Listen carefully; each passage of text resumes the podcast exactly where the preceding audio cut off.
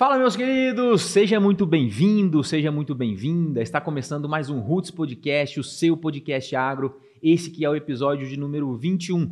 Estamos aqui hoje num estúdio diferente do nosso. Já já a gente vai explicar um pouquinho onde é que estamos. Eu sou o Douglas e aqui ao meu, ao meu lado não, aqui à minha frente, né, meu irmão? O meu irmão e agro-host Ismael Andrade. Fala, pessoal, tá tudo bem com vocês? Hoje, episódio de número 21, né, meu irmão? É isso aí. Isso aí. E o tema é a figura do barista e os métodos de preparo de cafés especiais.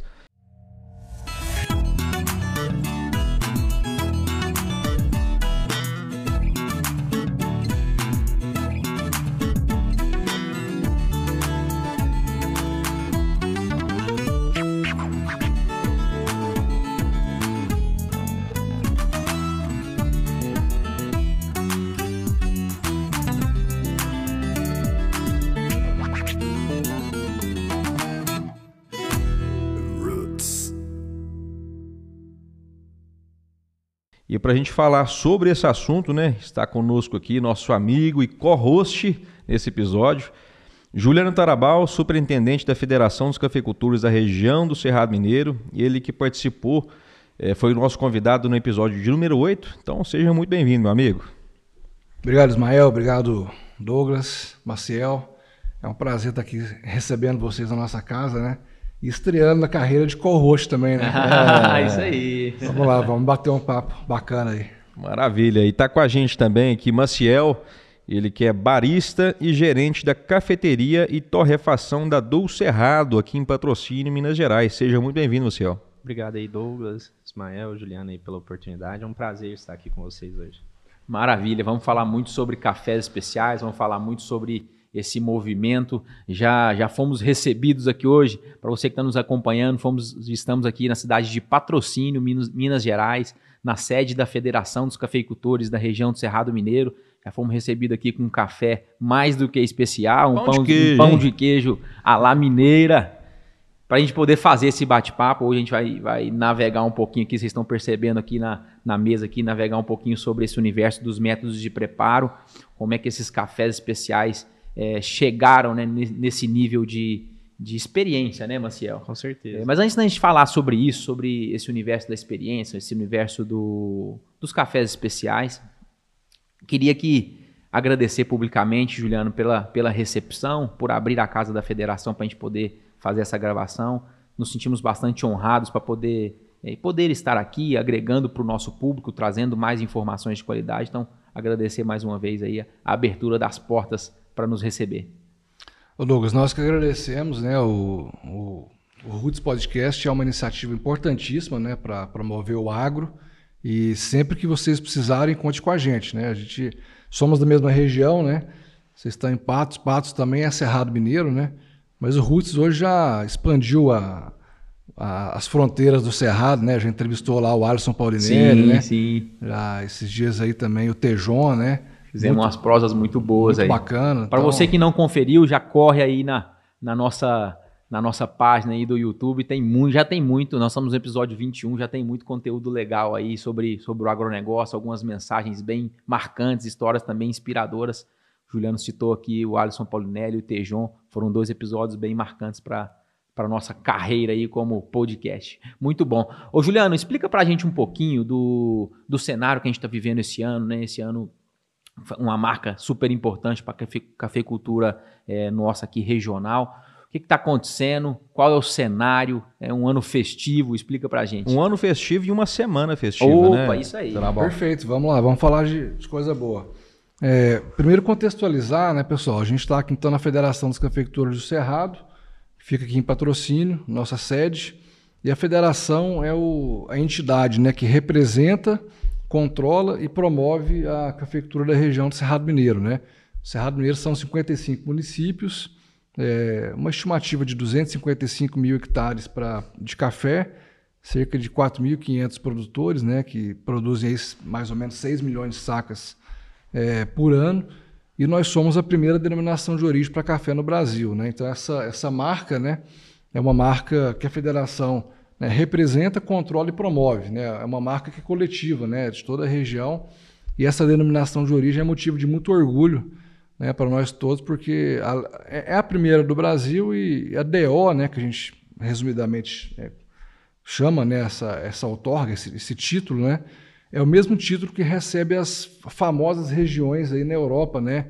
Quando você vai falar do espumante champanhe, o vinho de Bordeaux, o presunto do Parma.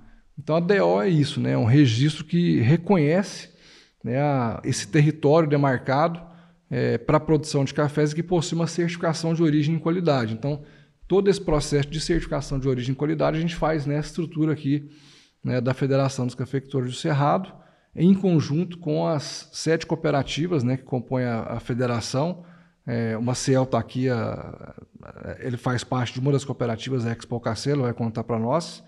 E são mais seis aí na região toda, e mais seis associações. Né? Então é um conjunto de entidades que trabalha essa, essa denominação.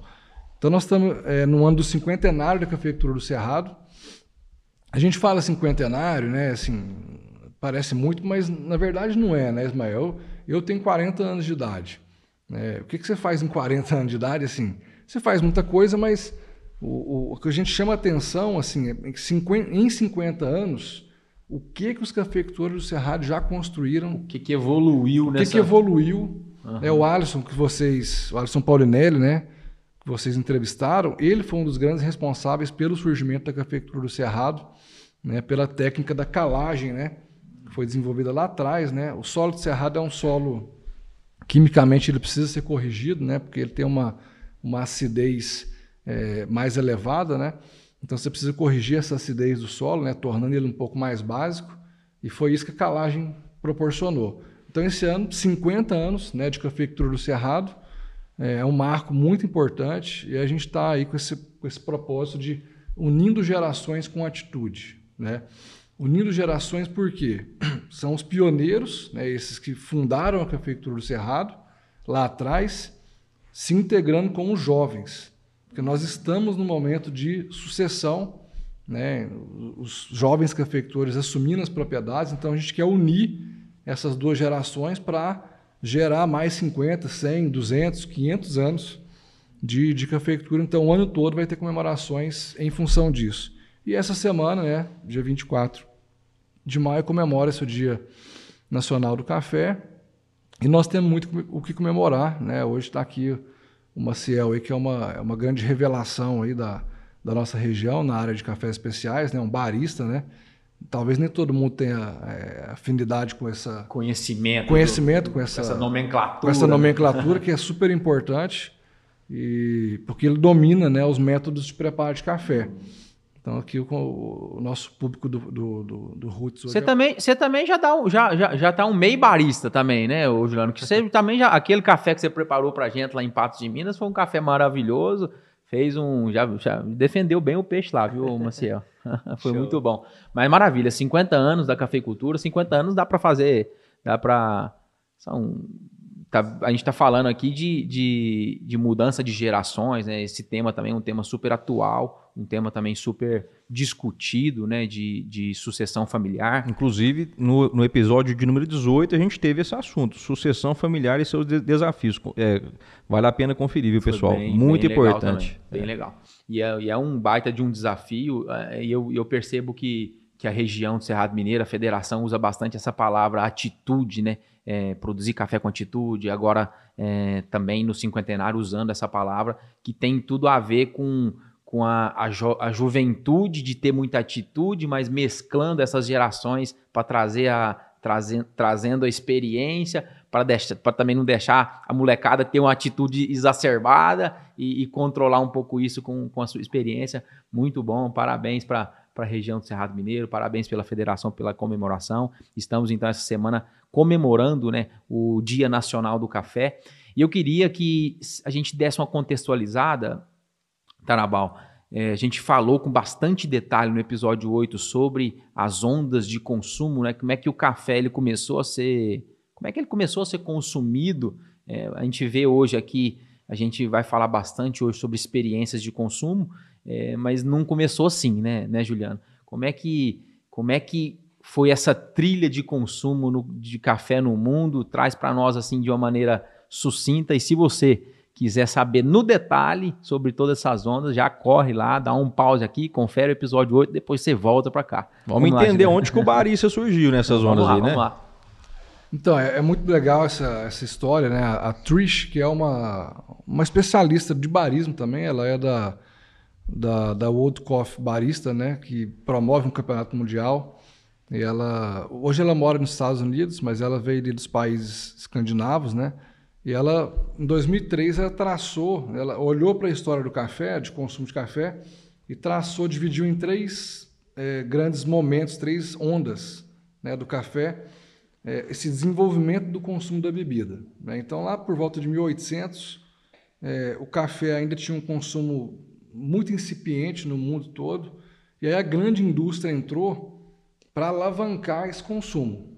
Né? Aí, vou citar nomes, né? a Nestlé, que é o, é o maior market share hoje do mundo em café, né? hoje, para você ter ideia, em torno de 25% do que se consome no mundo em café, sai da Nestlé. Industrializado pela Nestlé. É industrializado pela Nestlé. Então a Nestlé e a, e a Folgers, na época, que é uma, uma, uma, uma grande indústria americana também, eles começaram a, a dar maior escala para o café através do café solúvel, né? que é esse café instantâneo né? que uhum. você consome, que na época não se falava em qualidade, né? o preço era o, é, tinha que ser um café barato para poder entrar no mercado, não tinha diferenciação nenhuma. Né? O, o intuito dessa o intuito dessa primeira onda, então, foi disseminar o consumo. Você falou de tor torras mais fortes para deixar uma uniformidade, tinha um lance assim também. Isso, a torra não tinha tanto uhum. detalhe, né? Assim, era uma torra feita, enfim, pra, até para mascarar defeitos de, uhum. alguma, de alguma forma. E um café instantâneo, né? Esse café solúvel que é mais fácil também de, de, de, fazer, qualquer um pode conseguir preparar. Praticidade, né? A praticidade. Praticidade para promover o consumo, né? A praticidade. Então, as características que marcaram essa primeira onda, baixa qualidade, disseminação do consumo, preço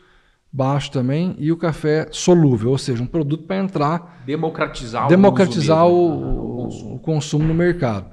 E aí, lá por volta de 1970, né, é, nasce a Starbucks, né? No começo da década de 70, nasce a Starbucks em Seattle, né, que hoje se tornou a maior rede de cafeteria do mundo.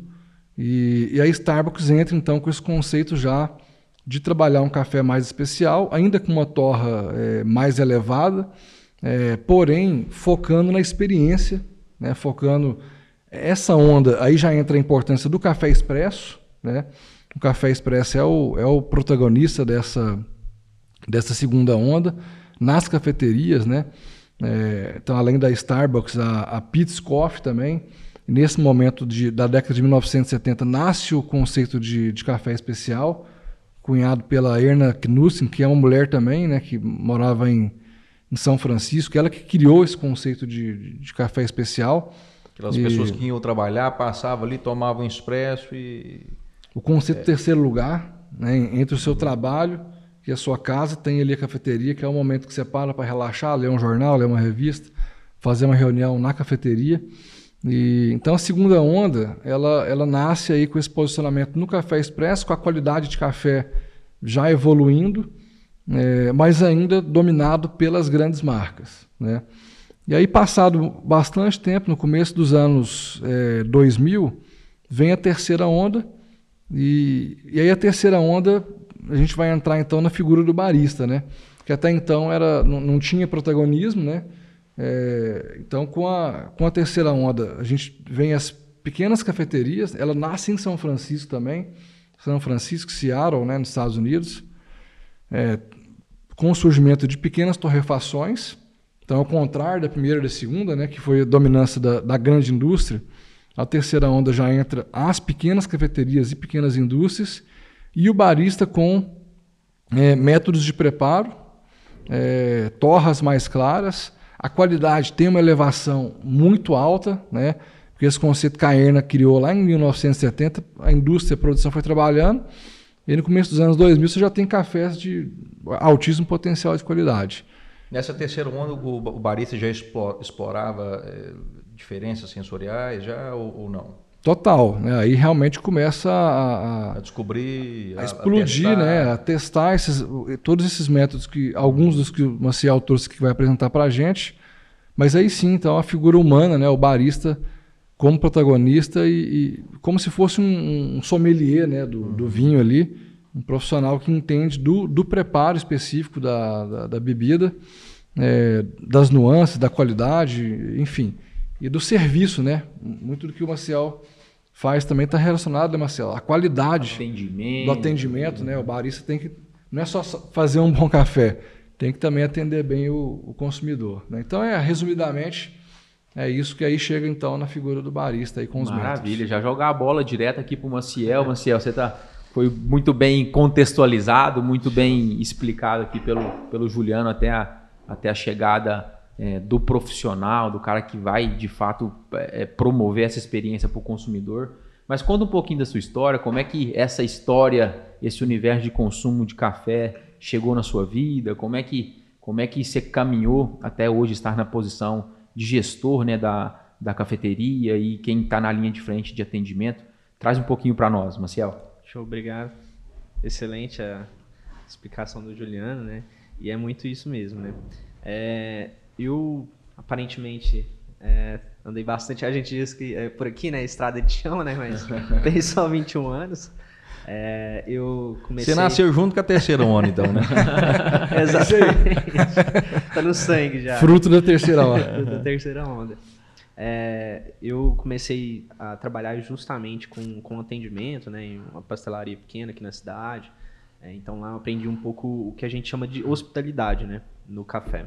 Né, que é um dos principais requisitos para a pessoa se tornar um barista, né? É, e lá eu tive a oportunidade de conhecer um pouco de como trabalhar, né? Como servir, né? Em um ramo totalmente oposto do café. É, eu tive a oportunidade é, depois em trabalhar em uma pequena cafeteria aqui na cidade, é, chamava Cafeteria da Dedé. E assim, lá eu fui como atendente. Uhum. Até então eu não conhecia é, café especial, tomava café com, com açúcar, café com. Pra gente, naquela época, café extra forte era legal, né? É, e ali, é, como muitas pessoas migram também, né? É, foi eu me encantei pelo latte art, né? Que seria o desenho, né? Ah, na, nas xícaras na xícara lá, lá do cappuccino. Como é que chama? Como é que é o nome? Latte art. Latte art. Isso seria latte de leite, Isso, arte no leite. Uhum. Exatamente, né? É, e assim, achei incrível, né? Me serviram um cappuccino com um coração naquela xícara, né? Na hora que eu fui provar, eu achei bem ruim na época, porque tava sem açúcar, né? E assim, vim de uma cultura onde em casa todo mundo consumia um café muito forte, com a torra muito escura e com bastante açúcar para mascarar os defeitos. Mas ali me, des, é, me despertou, né? É, e eu sou muito curioso, eu comecei a ficar mais atento àquilo surgiu a oportunidade de trabalhar lá e como atendente, né? Aí eu falei, ah, vamos, né? Eu trabalho à noite, fui trabalhar durante o dia, né? Uma rotina um pouco melhor pra gente. E é, a, avó, né, da, da proprietária ali, ela acabou tendo é, um problema de saúde, ficou na UTI, assim, a gente tem que tocar a bola, né? Aí você assumiu eh, essa é, parte mesmo sem saber, assim, do que se tratava. É, eu, eu, tinha um pouquinho de conhecimento ali, mas assim, só do, do fazer e não entender o que está por trás, né? É, e a partir daquilo, é, eu fui pesquisando, aprendendo, extraindo conhecimento é, de todo mundo que ia lá, que às vezes entende um pouco mais, assim, é, o bom de cafeteria, assim, né? É, quando a gente tem um balcão e o barista tá ali atrás da máquina, é essa troca, né? Uhum. É, e é o que a gente chama de hospitalidade, de atender o cliente bem, de conversar, né? Então a gente tinha clientes ali que iam todos os dias, né? E se tornam amigos mesmo, né? É, frequentam a cafeteria todos os dias, né? E a partir dali, é, Douglas e Ismael, eu despertei, né? Falei, rapaz, eu não tinha perspectiva nenhuma, assim, de... Ah, eu... Muita gente, né? Quando criança, ah, eu quero ser advogado, eu quero ser médico, né? E, assim, é o que eu acho que é muito importante que a gente precisa trabalhar aqui na região, né? A nossa região, ela vive do café. E hoje, se você for numa escola, em, em um lugar assim, principalmente lugares, né, é, um, com a classe média mais baixa, a galera sonha em ser é, médico, advogado, policial. É, só que assim, a gente tem muita oportunidade, é um trabalho muito bom na área do café, né? É, e ali eu falei, cara, é isso que eu quero pra minha vida. Ali te despertou ali esse senso despertou. De, de, Exatamente. de futuro, assim, de vida mesmo. Exatamente. É, e hoje, né, naquela época já com as mídias sociais, né, eu comecei é, a fazer, eu sou muito curioso, então eu testava muito, né, o que é o que eu falo assim, não adianta a galera ir lá fazer um curso de barista e nunca mais fazer café, né? Uhum. Não tem jeito, com qualquer coisa na vida a gente vai esquecer, né? Então a prática, às vezes, ela vale muito mais do que um curso, Sim, sim. né? Tanto que hoje eu não tenho nenhum curso de barista, né? Tudo que eu aprendi foi praticando, com curiosidade, testando mesmo, né? E aí, em cima disso, surgiu a oportunidade de ir para a cafeteria do Cerrado, né? É, eu cheguei lá como, como atendente, barista, né? E na hora que eu vi, assim, eu tinha prática lá com rádio V60 e prensa francesa, né? É, na hora que eu vi lá, cara, A infinidade de uma métodos. infinidade de métodos, né? Se eu não me engano, eram mais de 12 métodos de preparo diferentes, né? É, moinho com café diferente, eu só trabalhava com café do sul de Minas, né? Todo mês um café diferente, um café com as características do cerrado, né? E aí você começa a entender, você para de só fazer café, e aí a gente começa a entender o que há por trás, né? E eu, meu horário de chegada, né, na cafeteria era às 11, e eu ficava até às, às 20 horas. Eu chegava às 8, né? É, eu iria eu ia lá para torrefação, lá para a sala de prova. Sempre fui muito curioso, né? Então, Um verdadeiro fominha de serviço. né? exatamente. Marcel, eu tô, eu tô- curioso aqui. Co- Como é, como é que era essa, essa busca por conhecimento? Era internet? Era Cara, conversando com pessoas? muita- Era livros? Onde que era a fonte de conhecimento mesmo? Hoje, assim, muita internet mesmo. É, a gente hoje tem vários e-books, né? É, muitos grupos de WhatsApp, assim, já com Coffee Lovers. Comecei a, a interagir com outras pessoas lá é, também, de outras regiões também. E lá tinham baristas muito experientes, né? Então a gente tinha lá, é, quando eu entrei, eu tinha duas pessoas lá que estavam lá há cinco anos, né? Eu tinha um ano que estava no café. É, e aí, assim, é, é, eu- é o que eu acho incrível, assim, no, no café, né? Essa conexão, né? Às vezes você conheceu a pessoa agora, cara, mas você começa a falar de café e o assunto ele vai rendendo e dali a gente vai extraindo, né, conhecimento. E aí, a partir disso, é, a Expo Cacera, ela tem também, né, é, vários skill grades, então, assim, meu horário era às 11. Eu chegava às 8, eu ia lá pra sala de prova, a galera ia provando falava, aquilo ali é, lembra limão. Eu provava e falava, rapaz, isso aqui tem gosto de café. Cadê o limão? Da onde que essa galera tá tirando limão, bicho? E aí eu anotava, né? Como é que era aquela sensação pra mim, né? E aí, após algum tempo, a gente começa a ver que faz sentido, né? É, e tinha em torno ali de sete meses que eu estava lá, né? Eu entrei em é, meados de abril, maio. É, e surgiu a oportunidade de participar do Campeonato Brasileiro de Brewers, que eu tinha visto no ao vivo, que a gente já tinha as transmissões, né? Que era um campeonato brasileiro de cafés filtrados, cara. Quem participa desse campe... quem, quem compete são, a- a- é São essa os- figura que a gente está falando do barista. Exatamente, Aham. são os baristas, né? É, existem várias categorias dentro do campeonato, né? Então a gente tem o brasileiro aqui, onde tem o campeonato de latte art, né? É, que seria os desenhos no café, com leite e etc. A gente tem também o Brewers, né? Que seria o café filtrado. O Coffee Good Spirits, que seria é, o- a criação de drinks, né? É, todos com café e contextualizar isso tudo. E o principal, que é o barista, que a gente eh, vai ter a oportunidade de participar agora no próximo mês, né? Eh, e naquela época, em 2019, eh, eu me recordo bem, né? Eh, Aonde que, aconte- que aconteceu esse evento esse em 2019? foi na SIC de Aham. 2019. E assim, eh, surgiu as inscrições. Para quem, pra quem não, não entendeu o que é SIC, Semana Internacional do Café, que foi, que foi aonde? Foi na Expo Minas, BH. Expo Minas, BH. Isso. E, Você foi como, como espectador ou você participou do. Cara, eu penso, eu tinha sete meses assim numa cafeteria maior, onde a gente tem mais métodos e tudo. Eu falei, eu quero participar, bicho. Então, eu consegui fazer minha inscrição, não sabia nada do que eu ia fazer lá, cara. E aí eu comecei a pesquisar e tudo, ver apresentações.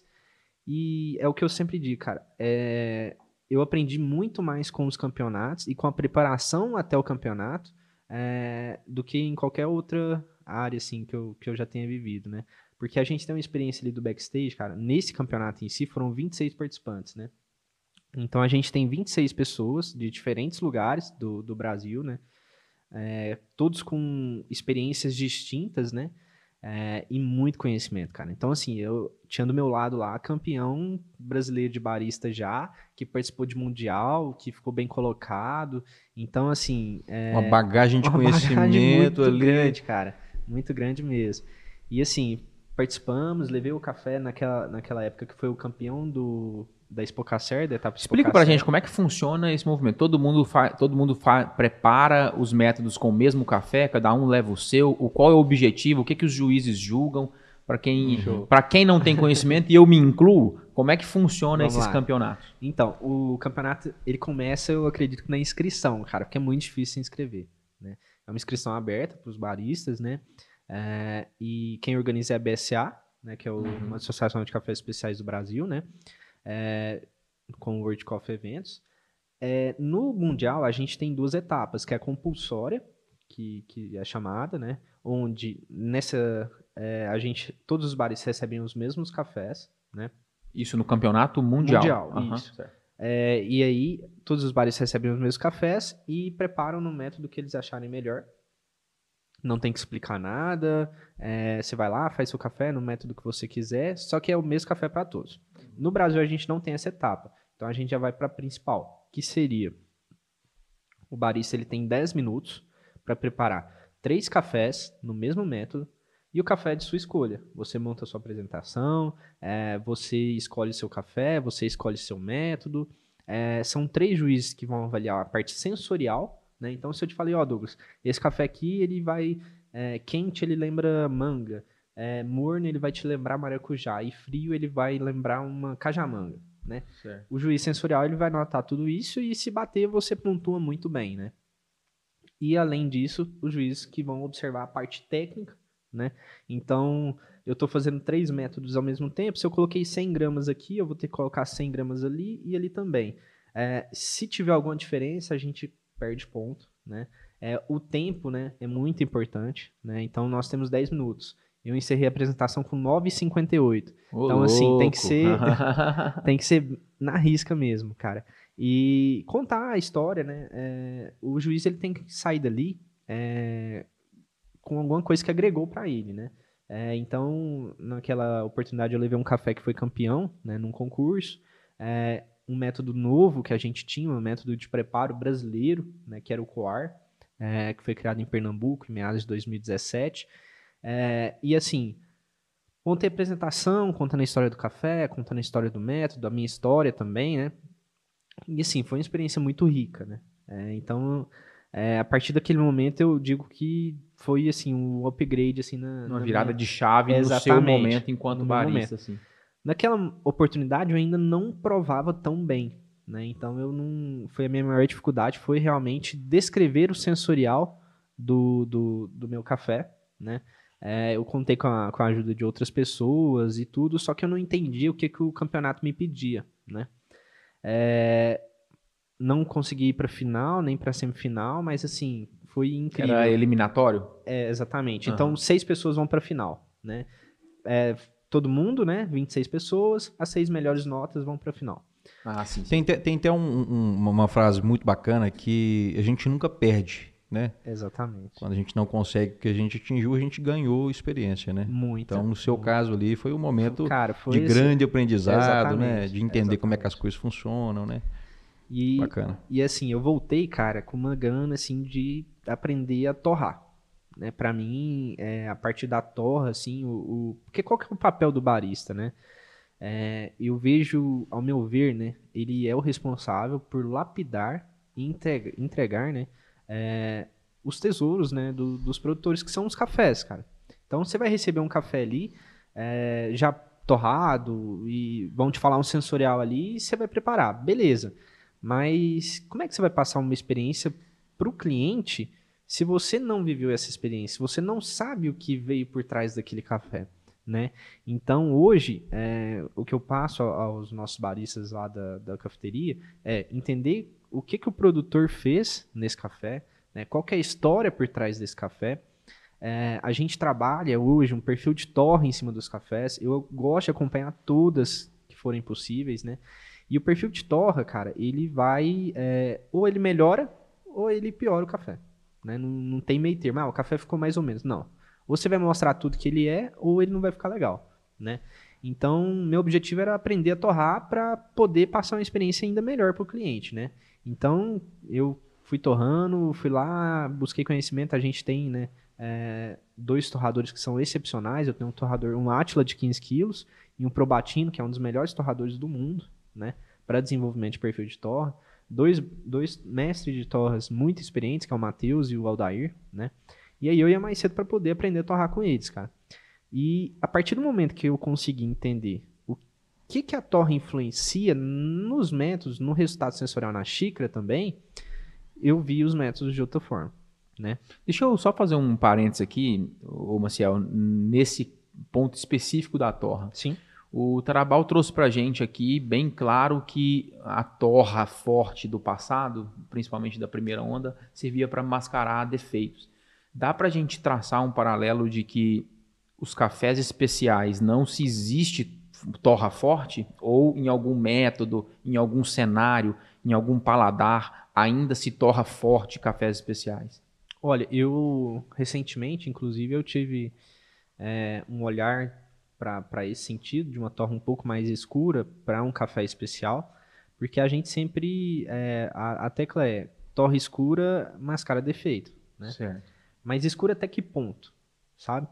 É, o que eu vejo hoje é que, é, a partir do momento ali da torra, a gente é, perde acidez, a gente perde é, finalização, né? Então o café quanto vai... mais torrado, exatamente, uhum. vai doçura, passando, né? Exatamente, doçura, né?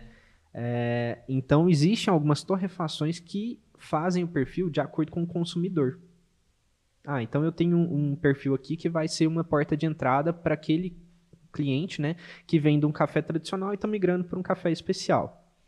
É, a gente, lá na, na Expo Cacerna do Cerrado, a gente trabalha algo um pouco diferente.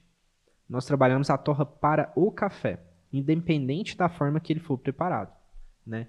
Então, na hora de fazer o, o desenvolvimento de perfil de torra, nós vamos é, desenvolver vários perfis, até uma torra um pouco mais escura mesmo, é, e provar.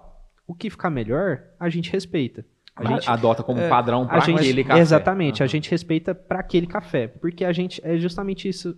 Ó, se o café, se a torra tá legal, se o café é bom, ele tem que ficar bom em qualquer método. E aí vem o trabalho do barista legal. de entender isso e preparar ele. Mas eu vejo uma diferença muito grande quando, quando você falou assim, você já falou três vezes a palavra a torra um pouco mais escura. O que, o que a gente vê ainda, a gente percebe. Torras que queimadas, é, né? Torras é, é, chega a ser bem escuro mesmo. Então, assim, é um produto que está queimado, né? Exatamente. Em, em, algumas situações, né? E aí, que, a, que, além de mascarar todo o aspecto ali sensorial positivo, ele tem a questão dos óleos essenciais ali, né? Que saem, exatamente. Que saem. Quando você, às vezes a gente tem um café bom, cara, e, e assim, cafés melhores, né? Você vai perceber que são grãos, é, geralmente de peneiras, né? Homogêneas, né? É, na hora de torrar, se a gente faz uma torra muito escura, né? É, e aí a gente queima esse café, os óleos que estão presentes dentro do grão sa né? saem para fora, né? E aí com isso a gente perde todo o sabor, né? E acontece uma carbonização mesmo, né? Você vai Queima. ter tá queimado ali, né? Mas eu lembro, eu lembro isso deve ter uns, sei lá, 8, 10 anos atrás, que, minha, que eu lembro da minha avó fazendo, fazendo as últimas torras dela, a avó Maria, uhum. que hoje está com 96, 97. 98. 98 anos, né? 98. Ela, ela, ela, ela comprava se eu não me engano, 3 quilos de café no, no, no mercado. Cru, ou, café cru. uhum. Café cru, né? Em alguma mercearia. E ela tinha um. um Bolinha? Uma, uma, um torrador de bola que, que, ficava. Enquanto não saísse fumaça, que o negócio saía aquela fuligem assim, ela não parava. E o café realmente ele saía preto. É. E é do jeito que ela, que ela gostava. É do jeito e... que se brincar ela gosta até hoje. Eu, é, não, eu, eu, lembro que eu comprei uns, um café no supermercado esses dias atrás. Tipo assim, não tinha outro, vai esse mesmo. E quando eu abri, uma torre extremamente escura. A gente, a gente tem esse, esse, esse movimento ainda. Gigante, não. Né? Eu, eu, por isso que eu estou perguntando em relação e... ao consumidor. Na casa dos meus pais, a gente tomou um café lá cedo. É um café com torra extra forte. E, e o meu pai e minha mãe adoram aquele café. Então, assim. É, é, Toma com açúcar, né? Toma com açúcar, meu pai com adoçante. É, e, e adora aquele café extra forte. Eu tomo ele, eu sinto um, um gosto. Eu não, não sou Certo expert, né? É. mas você sente um gosto queimado, assim, Sim. devido devido à torra muito forte.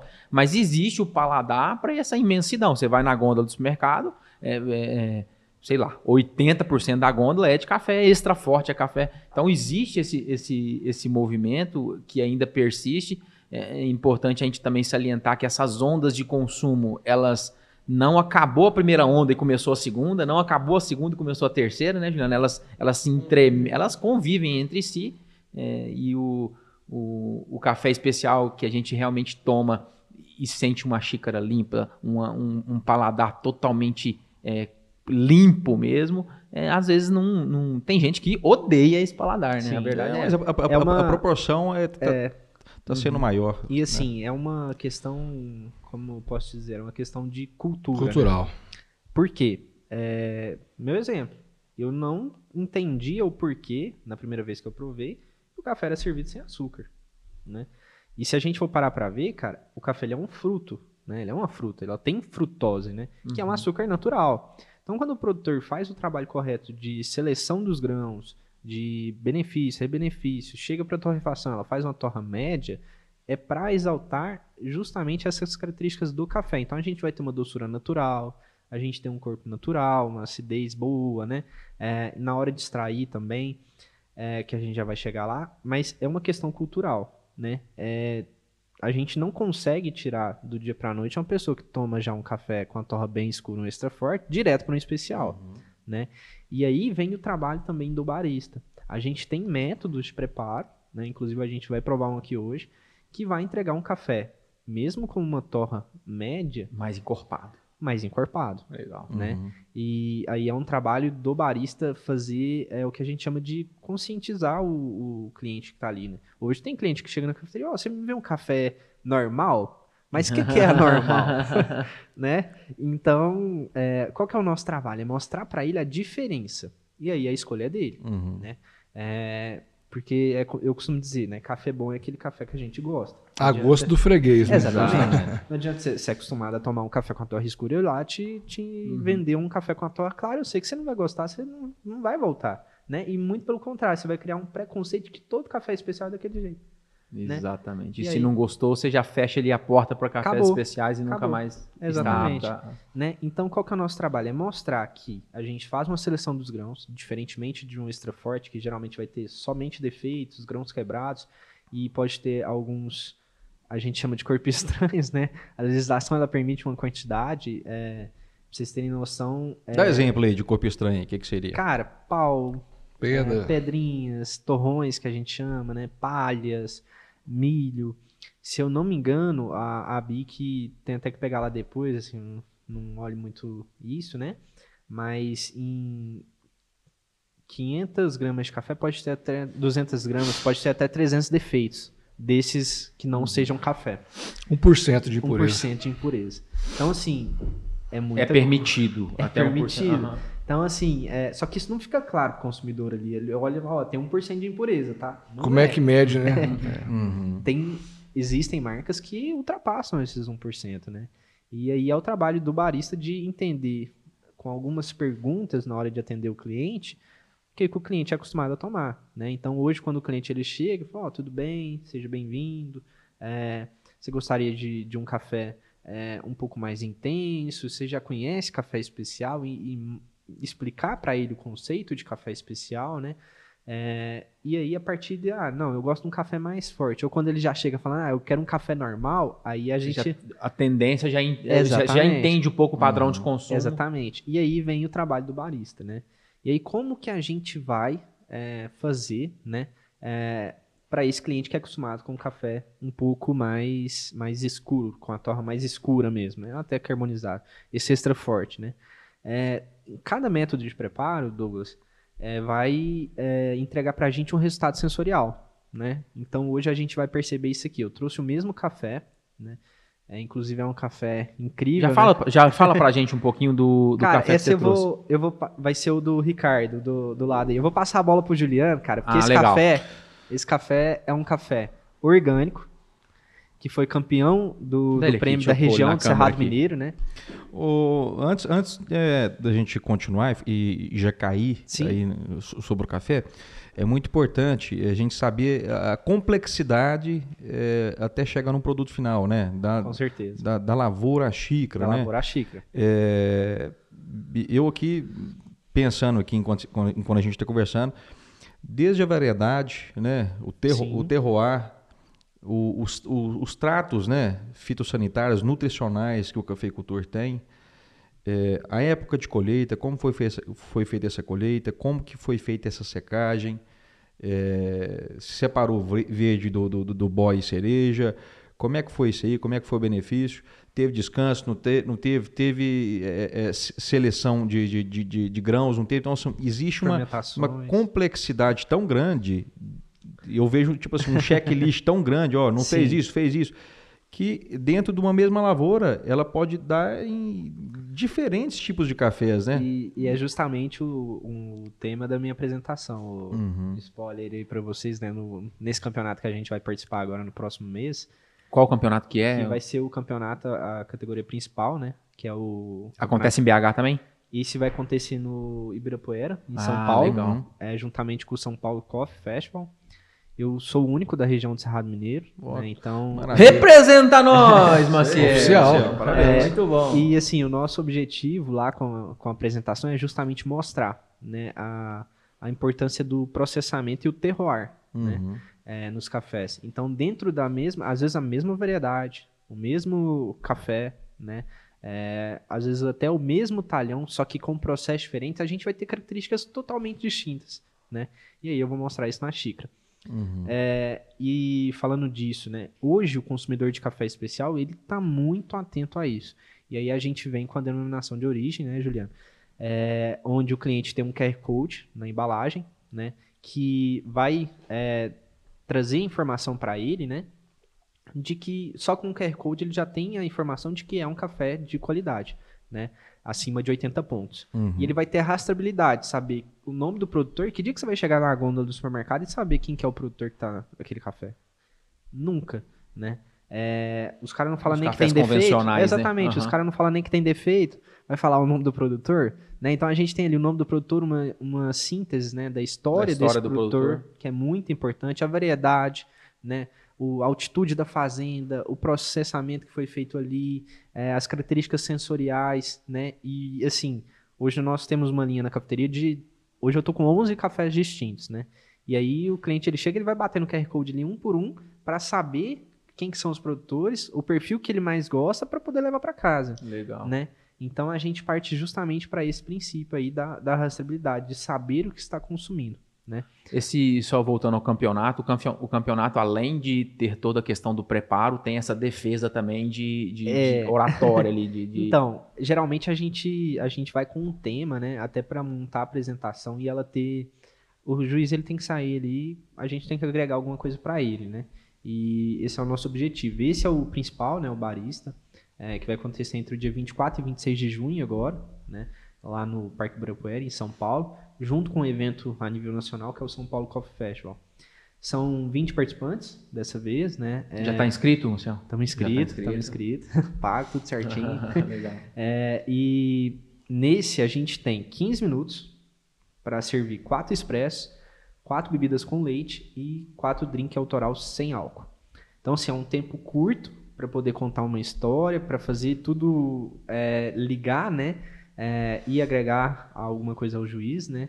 E assim, eu vou. Eu, Legal, cara. eu costumo tá falar assim. apertado. É, é, e até na preparação, Tá na hora. dado, uma- uma- Já tá- já tá fazendo com já- sobra. Já, já, O- já tá fazendo, treinando isso, já deve ter A bebida uns com leite também vai, vai- tem, o- tem o vai. também. Aham. Cara, e é observado assim a simetria, se, Uhum. o, se o coração ele tá no meio da xícara, se tem um é, se tem alguma mancha na parte marrom ali, que a gente faz o que a gente chama de base, né? Na hora de jogar o leite no expresso, né?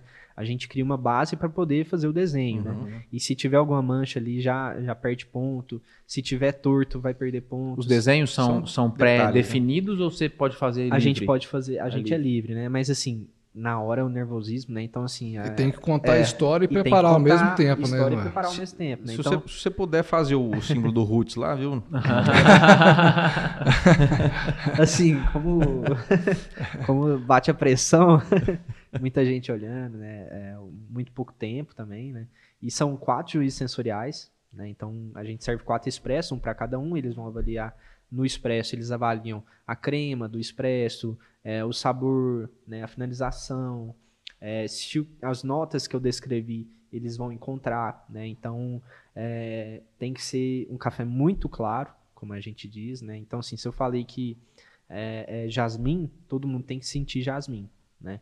É, já na bebida com leite, né? É uma harmonização mesmo entre o leite e o café, e aí vem o trabalho do barista com o latte art, né? É, que agrega mais. Você não é obrigado. Se você quiser, você pode entregar com uma bolinha branca lá no meio. Mas assim, acaba que conta ponto Ah, com certeza. né? Uhum. né? Conta ponto ali. E o drink é, é, a gente tem duas vertentes. Eu posso ou trazer uma característica distinta que não tinha no meu café, e aí eu vou ganhar muito ponto, ou a gente pode enaltecer alguma característica que já estava ali, né?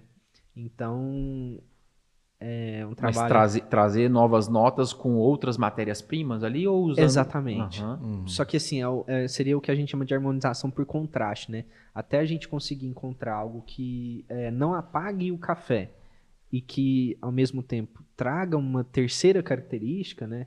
Um terceiro sentido, é, é muito difícil, né? Então, muitas vezes, os baristas, eles escolhem né, fazer é, por semelhança, né? Que é pegar, ah, se o café lembra chocolate, eu vou utilizar Usar alguma coisa aqui para enaltecer essa característica do chocolate, né? É Porque menos mais- arriscado. É menos assim. arriscado, né?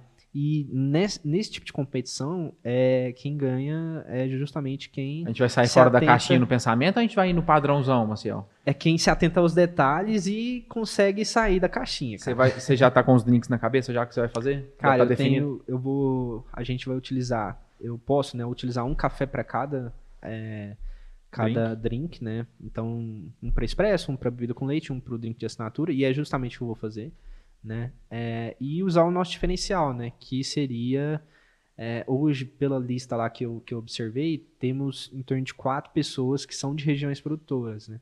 Então, qual que é o nosso diferencial? É estar dentro da região, né? E ser privilegiado, às vezes, por mapeamentos, por já alguns grãos que estão maduros e tentar lavar um café novo, né? Então, é o mesmo café que a gente vai utilizar, é, de três processos diferentes e são três resultados sensoriais bem distintos. Que Da colheita é 22 já? Colheita é 22. Olha só. Então, assim, é, é utilizar a, a região ao nosso favor, né? Então, é, eu vou defender isso, vou mostrar, e assim, é um café bem... dis- Todo mundo que provou falou que era africano, e é um café da região, né? Então, assim, mostrar um, um café que é, ele vem muito disso aqui, sabe? Dos 50 anos da região, porque é uma produtora onde o, tá passando, né, o bastão pro filho, né, e eles estão produzindo cafés incríveis, né?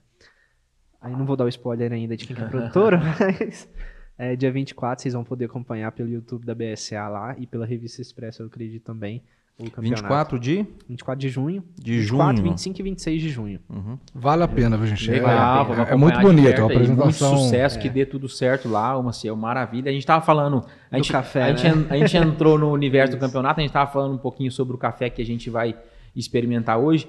Antes disso, vou introduzir outro assunto. A gente falou bastante de torra, falou bastante de eh, desse universo do, do comercialzão, dos especiais. Eu queria que você entrasse também um pouquinho eh, na parte de moagem, que eu tô, já tô vendo que você preparou aqui Sim, alguma sim. coisa diferente, desde moagens mais finas até mais grossas. Para que, que serve eh, essa diferença de granulometria e como é que o barista trabalha esse conceito, Marcelo? Show. É, igual eu tava dizendo do café, né? A gente vai utilizar o café que foi campeão, né? é, do, do último prêmio da região de Cerrado Mineiro. Bateu recorde é, no leilão, né? Então, se eu não me engano, foi 50, Vai contextualizando aí também, o foi Tarabal. 55 mil? É isso mesmo, da categoria cereja descascado, né, do, do produtor Ricardo Bartolo, que é uma, é uma referência na região, pioneiro aí na cafeicultura orgânica também, na região, e é um café espetacular, né, ele foi vendido a 55 mil reais a saca Legal, cara, que no, bacana. no nosso leilão, arrematado pela Expo Café. E hoje o cliente ele tem a oportunidade, pensa, que dia que você ia conseguir tomar um café que foi leiloado a esse valor, né? Café de ouro aqui, ó, você viu. Justamente. A preço E de aí, ouro. A o, preço de o ouro. Douglas, aí que Muito tá, bom. cara. A gente, por exemplo, eu compro um café desse, né? Que custou 55 mil a saca. E na hora de preparar, eu vou lá e uso a moagem errada. Eu acabei com o trabalho de todo mundo por trás. Né? Uhum. O trabalho do mestre torra, do produtor, né? Calma do coffee maker. Enaltecer o trabalho de todos que, que estiveram envolvidos, né? Exatamente. Produtor Ricardo Santos Bartolo e todas as pessoas, né? Desde quem plantou e desde as pessoas que, O cara que ficou lá no que terreiro. fizeram né? o trato, os manejos no, no, no pós-colheita até chegar Isso café aí. desse aqui. E esse ponto, Parabéns. esse ponto que o Marcel tá falando é interessante, né? Imagina, fez um baita de um trabalho, todo mundo, isso é, todo mundo voltado para a produção de especial nesse talhão. Chega lá no barista, ele vai torrar e vai moer errado. Exatamente. E aí, se eu pego, por exemplo, um café desse para fazer num, num método que todo mundo tem em casa, que seja o Melita, né? Sim, que é um sim. método mais conhecido, né? Se eu usar uma moagem fina demais, esse café vai amargar, Douglas. Mesmo sendo esse Mesmo café. sendo esse café. Uhum. Então a gente tem que tomar alguns cuidados, né? É, eu separo por pilares, né? Então, é, como é que a gente faz um café bom? Primeiro, matéria-prima, né? Então eu preciso de um café bom, um café especial, 80 pontos acima, não precisa ser um campeão de concurso, né? O segundo, fazer a moagem certa, né? Então, assim, para cada método de preparo a gente vai ter uma moagem, né? É, geralmente para filtros de papel, é, como Melita, Rario V60, é, a gente vai utilizar uma moagem que lembra um açúcar cristal, né? Então ela é um pouco mais é, um granuladinho, Granulada. né? Uhum. É, essa moagem vai fazer com que a água é o que a gente chama de extração por percola- percolação, né? Então a água, a gente joga a água, né, sobre o café, ele vai, a água vai percorrer o café e vai ocorrer a filtragem, né? Que é o método que a gente trouxe aqui, que é a Rario V60, né? Então, Esse tipo de moagem aí que parece com, com, com açúcar cristal, ele é, uma, é, é considerado uma moagem média, média. exatamente. E Ele- o, o V60 ele se assemelha para quem está nos assistindo em casa ao Melita, assim, né? Assim, ao menos o, É. o formato, assim, né? A Melita, ela foi, né, e aí a gente vai para a história dos métodos, né? É a pioneira de café filtrado, né? Café coado, né? É, muita gente acha que logo após a Melita veio a Rário, mas não. A gente tem um segundo método que chama Cono, né? Que visualmente eles parecem muito com a Rário. O diferencial dele é que a Rário tem as ranhuras que vêm é, da parte superior até a parte inferior, né? Se encontram todas aqui em forma espiral, né? Uhum. A cono não. As, as ranhuras elas são retas e vão da metade do suporte até o final apenas. E aí a Rário ela se inspirou no método cono para criar o Rário V60, né? O Rário V60 ele tem esse nome, né? Rário é a marca, é uma marca japonesa. V60 porque ela tem um ângulo de 60 graus, né? E o diferencial é justamente na abertura aqui embaixo, Douglas, né? É, a gente pode observar aqui, ó, que é uma abertura maior do que o Melito. O Melito ele tem um buraquinho ali, Uhum, bem de mais ou menos aham. um centímetro apenas, né? Muito pequenininho, o que faz com que a extração ela seja um pouco retardada, né? Então ela demora a água conseguir passar pelo café, Uhum. né? Pra gente conseguir extrair. E aí, se eu estiver usando a moagem errada, é, vai demorar mais ainda, né? Se estiver muito fino, ele vai criar uma barreira ali, a água não consegue passar, né? E vai extrair amargor, né? Uhum. É, aqui a gente já vai ter uma abertura bem maior. Essas ranhuras elas é, criam entre si um espaço para o filtro, onde o ar consegue sair e a gente é, tira um pouco da, da pressão que se cria aqui, né? É, e elas também dão uma direção, né? A gente pode dizer para o café ser filtrado, né? Aqui vai um filtro de papel que é cônico também. Vocês acham que isso aqui é só enfeite, pessoal? Isso aqui, isso aqui Cada Tem uma, engen- uma engenharia é danada. pura técnica de engenharia e eu E aí, descobrindo assim, agora a também, bem gente bacana. Tem, a gente tem, assim, é, se eu não me engano, a primeira Rádio V60 foi criada é, totalmente em cerâmica. Então era um trabalho um pouco mais artesanal, né, um pouco mais difícil. Hoje a gente tem esse aqui em acrílico, né, um pouco mais resistente, difundido aí, né, é um método, eu acredito que quem começa no, no café especial é um dos métodos mais conhecidos, né, para se preparar café especial. É, e ela, em meados de 2005, ela deu um boom, assim, sabe?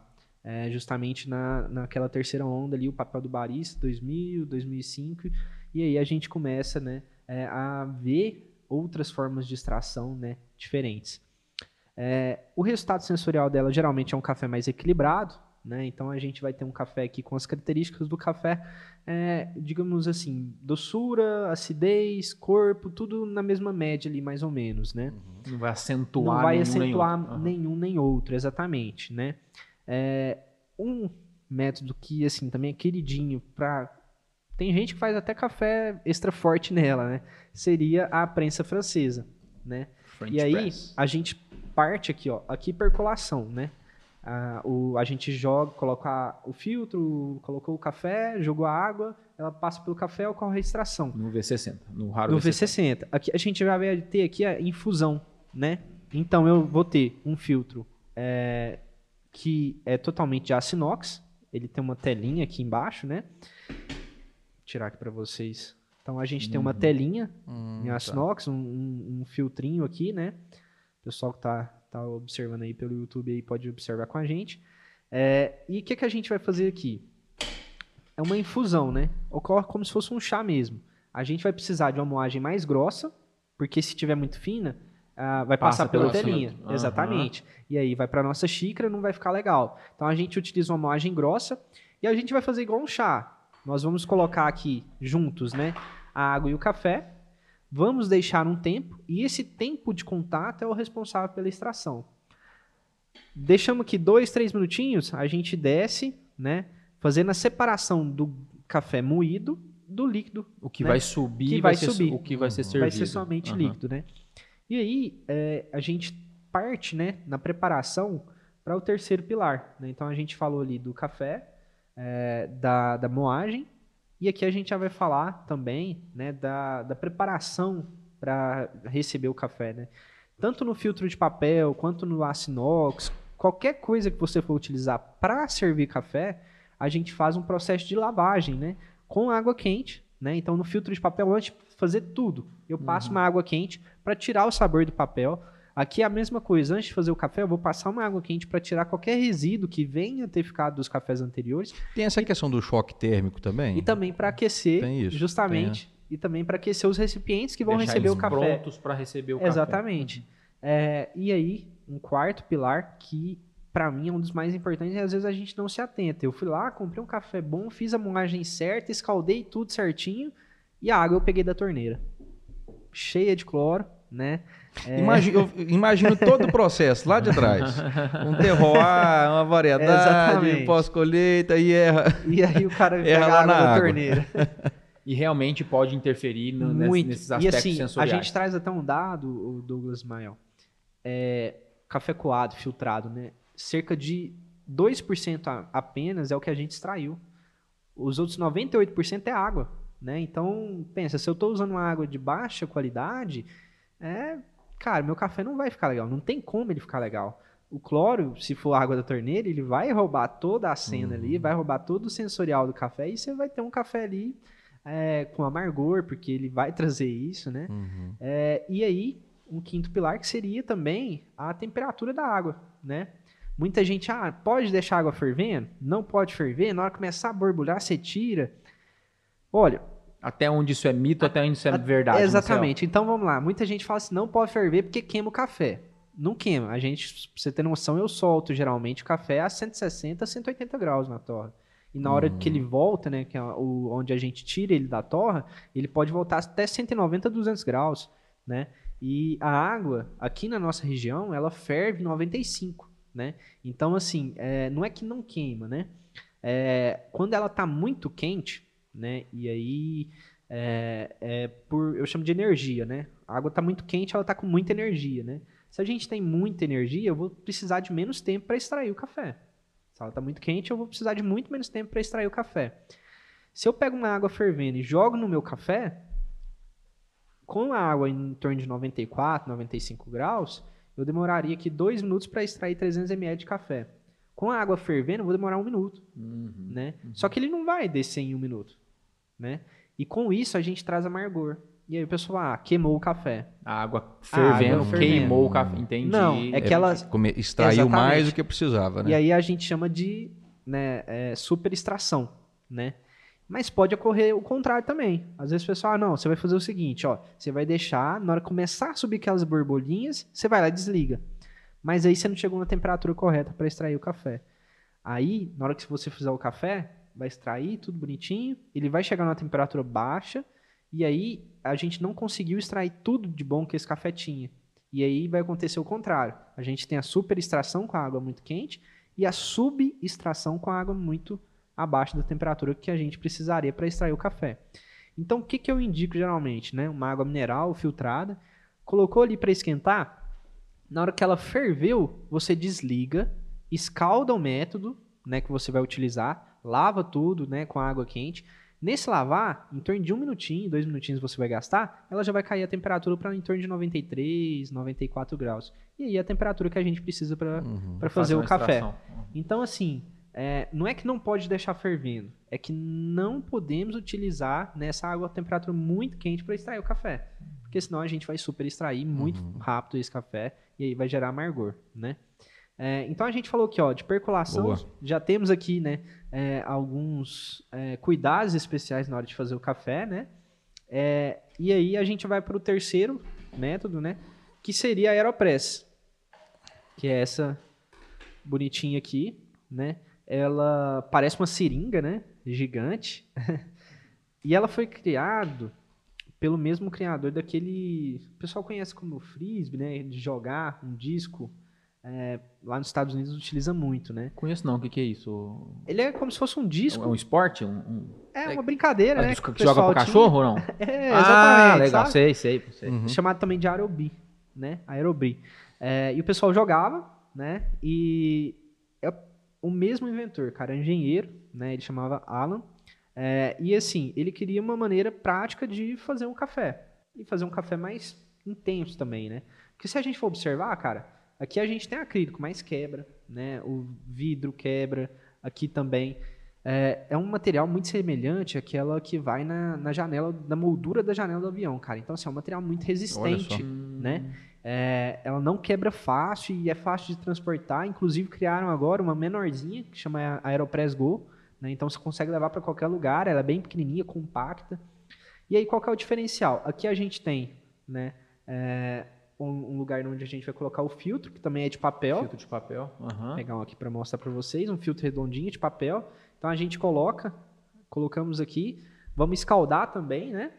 E eu tenho duas maneiras de fazer ela, né? Então a gente falou que percolação e infusão, né? Eu posso fazer ela da maneira, é, como se diria, tradicional, né? Então eu vou colocar, encaixar o filtro aqui, coloco o café, coloco a água, o êmbolo, e vou gerar uma pressão aqui com o êmbolo para poder fazer a extração. Mas ela é um método híbrido. Né? E o que, que, seria um método híbrido? A gente teria, tem aqui né, duas formas de extração. Eu posso fazer ela com uma infusão, né? então eu deixo aqui ó, a aeropress do lado invertido. Aqui eu vou colocar água e café, vou deixar aqui um minutinho em infusão. Igual, igual, igual a, a, a, French Press, uhum, né, ou prensa francesa, como é mais conhecida. É, deu um minutinho, eu coloco o meu filtro aqui, fecho, eu vou virar em um recipiente. Oi. Opa, Não, tranquilo, a gente já pega aí. Você vira é, ele. Virei, e aí eu vou fazer uma pressão aqui para ele ser extraído. Então a gente tem é, duas formas de extração no mesmo, no método. mesmo método ao mesmo tempo, né? Bacana. Uhum. Então é um método híbrido. E aqui a gente já vai ter. Tem, tem, tem, tem uma extração que é mais usada ou, ou Olha, é, vai muito o que a gente chama da identidade do barista, né? Eu só uhum. uso ela invertida, cara. É rara, só invertida. Raramente, e assim, a uhum. gente vai se, se adequando, né? Porque, por exemplo, o café nela, a gente vai usar uma moagem mais fina, né? Então a gente usou aqui uma moagem média na V60, na rádio V60, uma moagem grossa na, na frente press, porque senão uhum. passa resíduo. Aqui a gente vai usar uma moagem fina, por quê? Porque a extração é muito rápida né? Hum, então, tá. como a extração tempo, é o tempo de contato, o tempo, o de, tempo de contato é muito é, rápido, eu preciso de uma moagem mais fina. Ao contrário da prensa francesa, onde a gente vai ter uma moagem mais grossa que vai me dar mais tempo para ser extraído, né? É, aqui não, aqui é o contrário. Moagem fina, eu tenho que extrair mais rápido, né? É, e aí com isso ele fica mais intenso, né? Então é um café é aquilo que eu falei, né? Quando a pessoa chega, ah, eu quero um café normal. Geralmente a gente indica ela. Hum, um Aeropress. um Aeropress. Por quê? O café ele vai ficar. É um café bom, café com a torra média, mas é um café que vai ficar com, com é, mais intensidade, né? Dependendo da forma de preparo, tem quem utiliza até a mesma moagem da, do expresso, que é uma moagem que lembra um talco. Você passa na mão e ela fica suja. Né? Uhum. É, aqui eu já utilizo uma moagem mais fina que a V60. Eu não gosto dessa muito fininha. Não é o talco, mas é. Mas É, é porque eu acho que fino. pra mim ele, ao, ao meu gosto, né, ela fica muito forte, é, muito intensa.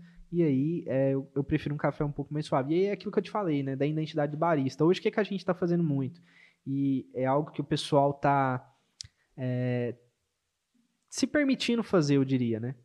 Hoje eu faço aqui uma extração mais intensa, coloco no decanter e aí a gente vai fazer um processo que é, foi mais conhecido a partir do- dos campeonatos, né? E aí vem a, a importância dos campeonatos, né? De trazer essas inovações, né? Então a gente já teve métodos que foram lançados em campeonatos, a gente teve novas formas de extração que foram lançadas em campeonatos, e aqui a gente traz um- uma forma que chama bypass, né? Que seria a diluição depois do café preparado aqui, né? Então hoje é, a gente tem uma receita Hum, que seria tá. padrão, né? De 30 Quantidade gramas. de é, exatamente. É, geralmente, pessoal, ah, 10 gramas para cada 100 ml. É uma receita padrão. Se eu utilizar 10 gramas para cada 100 ml aqui, vai ficar muito forte. E eu prefiro cafés mais delicados, mais suaves, né? Então, eu vou fazer aqui 30 gramas de café para 200 gramas de água. Né? Vamos usar aquela mesma proporção, aquela mesma receita de 10 gramas para cada 100. Então, eu utilizei 30 gramas aqui, eu teria que utilizar 30, 300, 300 ml ml de água. Só certo? que vai usar só 200. Só que eu vou usar só 200, ele vai ficar muito intenso.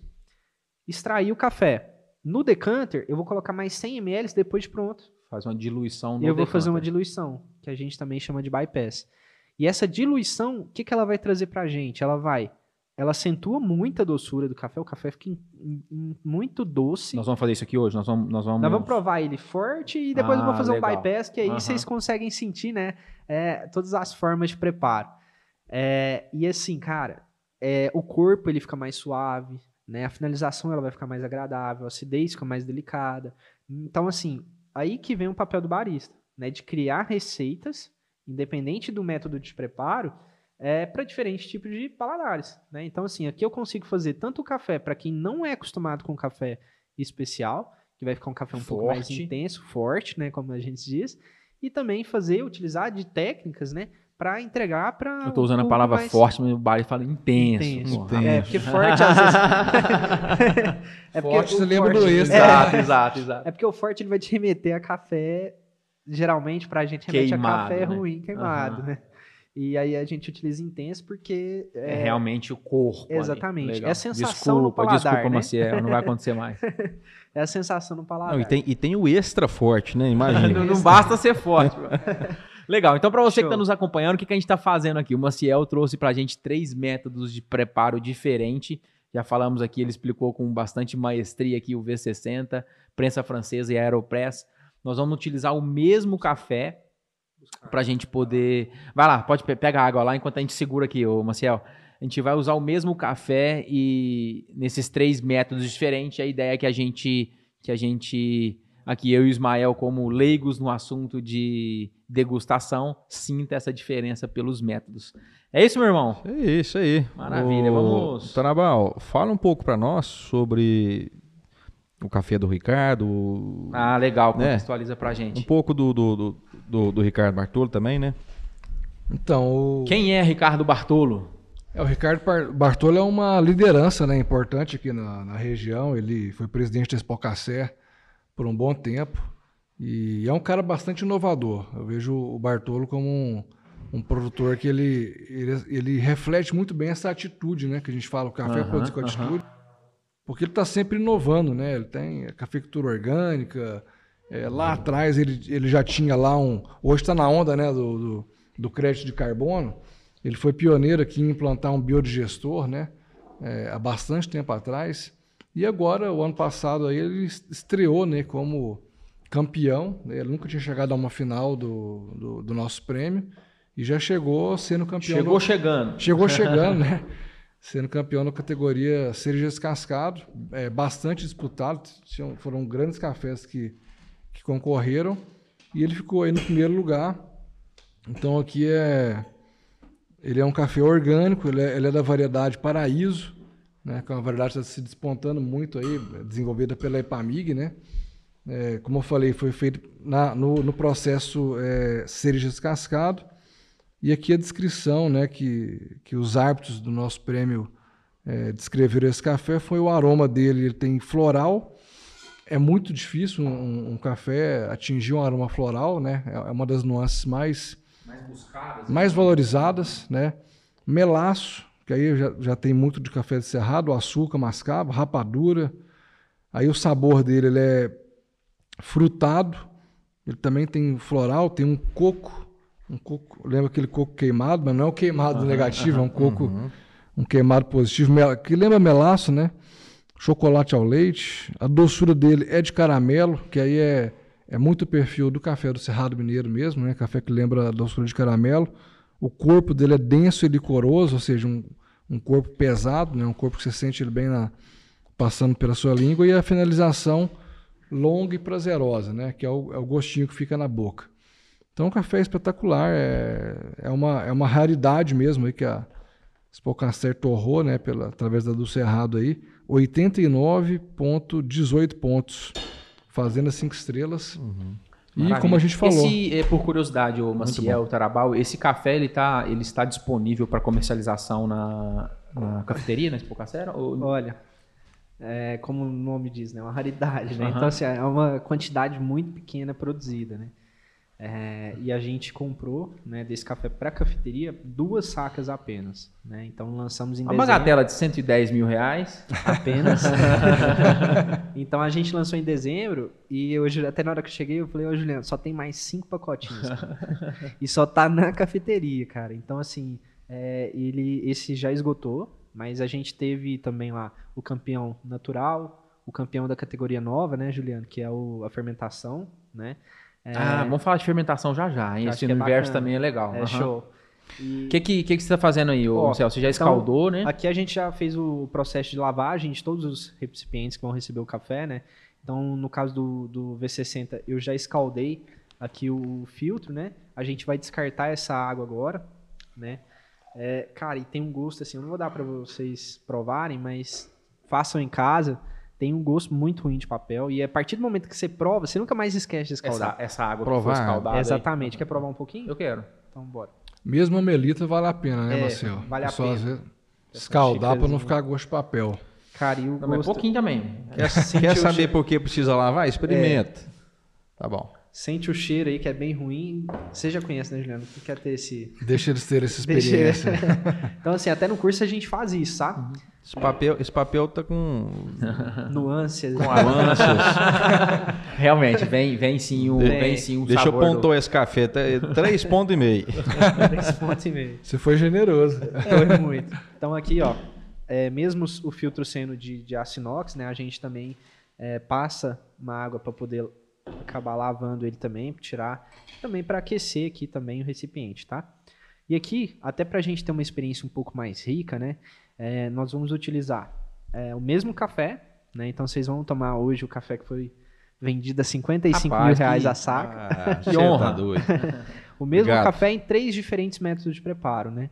E é, é uma experiência assim, incrível. Por quê? Porque em cada método a gente consegue potencializar uma característica do café. Então, na V60, a gente vai ter um café é, bem equilibrado, com todas as características é, muito parecidas uma entre a outra, muita doçura, muito corpo, uhum. muita acidez, fica bem equilibrado.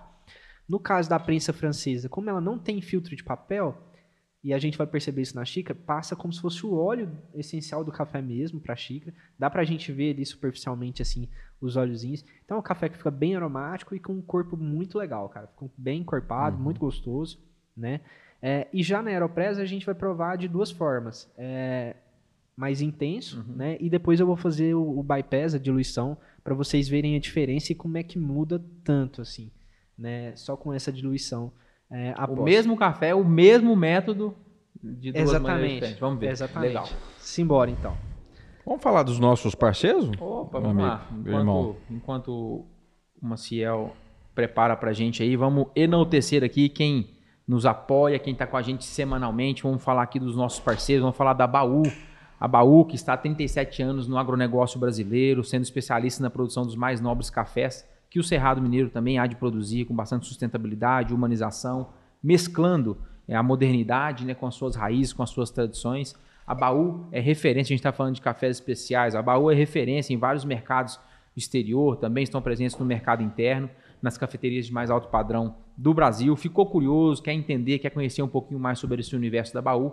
Posiciona o celular no QR Code que está na tela, você vai cair direto nas, nas plataformas digitais deles. Isso aí, pessoal. SCL Agro, novos tempos, novas soluções.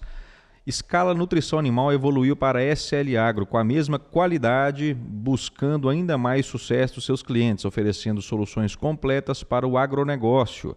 A escala nutrição animal evoluiu sem abrir mão da parceria que você já conhece. Tudo isso pensando em um futuro melhor para todos. Evoluir sempre, essa é a cultura da SCL Agro. Conheça essa evolução acessando o QR Code que está aqui na sua tela. Cultura Agromais. A Cultura Agromais é uma empresa com soluções agronômicas, financeiras e tecnológicas para as nossas lavouras. Tem como lema entender, acompanhar e entregar o que há de melhor ao produtor, que é o grande protagonista do agro, né?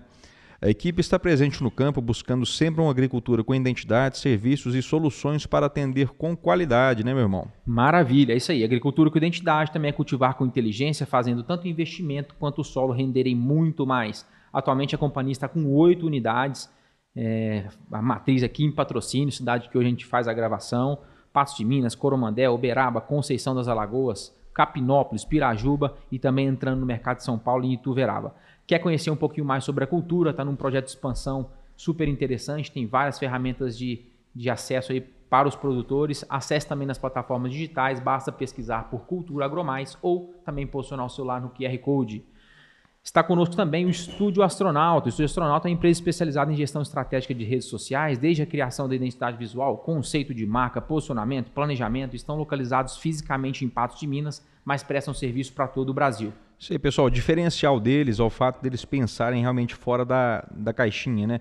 No ponto de vista de gestão, de criatividade, para colocar as coisas em ação.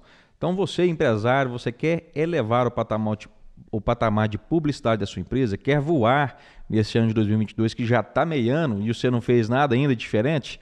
Então procura o pessoal do Estúdio Astronauta, é só acessar o QR Code aqui ou conhecer o trabalho deles nas redes sociais. Maravilha. Né? Para finalizar, está conosco o nosso produtor, a Faelo Filmes. Faelo Filmes é uma empresa especializada em eternizar grandes momentos. Estão há nove anos atuando no mercado de Patos de Minas e região, levando o que há de melhor em filmagens para o mercado de casamentos, eventos empresariais, transmissões de lives, para o nosso cenário agro também faz transmissão, faz captações de imagem por drone. Quer conhecer um pouquinho mais do trabalho da Faelo Filmes, também basta posicionar o celular no QR Code, vai cair direto nas plataformas digitais.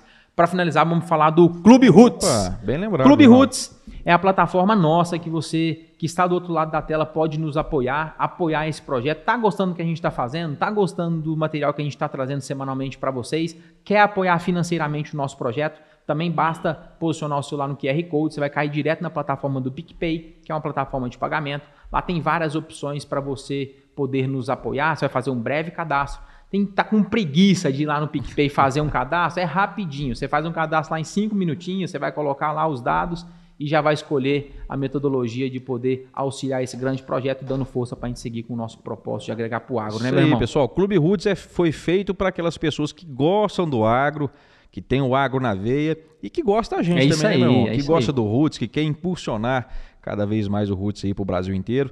E a partir de um simples espetinho por mês, gente. Então escolhe lá no cardápio espetinho e tamo junto, beleza?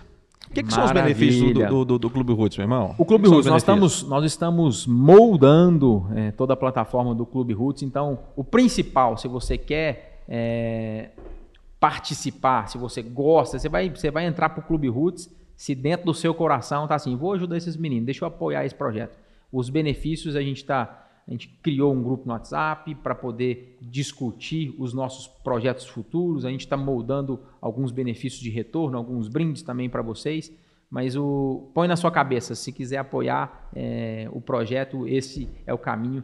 Você nos dá força nesse momento. Um abraço, tamo junto. O que, que você está fazendo para nós aí, Maciel? Ah, maravilha. Já vi você escaldando aí, já colocando pó, já fez, o, já fez a extração do.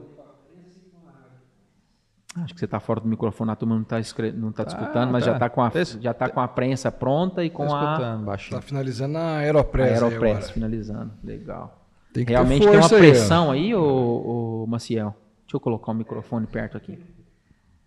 Aí, aqui ela, a gente, né, eu utilizo o braço porque eu tenho mais é, uma uniformidade, né, na, na hora de colocar a força e também a gente não fica torto, né, pendendo para nenhum lado. É, ela vai criar aqui uma, uma camadinha de ar, né, então a gente empurra essa camadinha de ar que vai empurrar a água pelo café, né, então ela cria uma pressão. Só que antes disso eu deixei em infusão por um minutinho, né, então a gente teve ali infusão e também agora a pressão.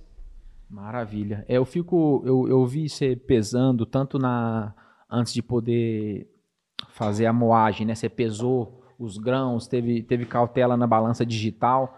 É, É, o, qual a importância? Na verdade, assim, a, im- a importância de quantidade de, de grão para água é para de fato extrair o melhor.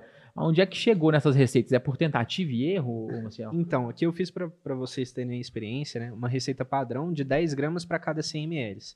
É onde a gente. É o início de tudo, né?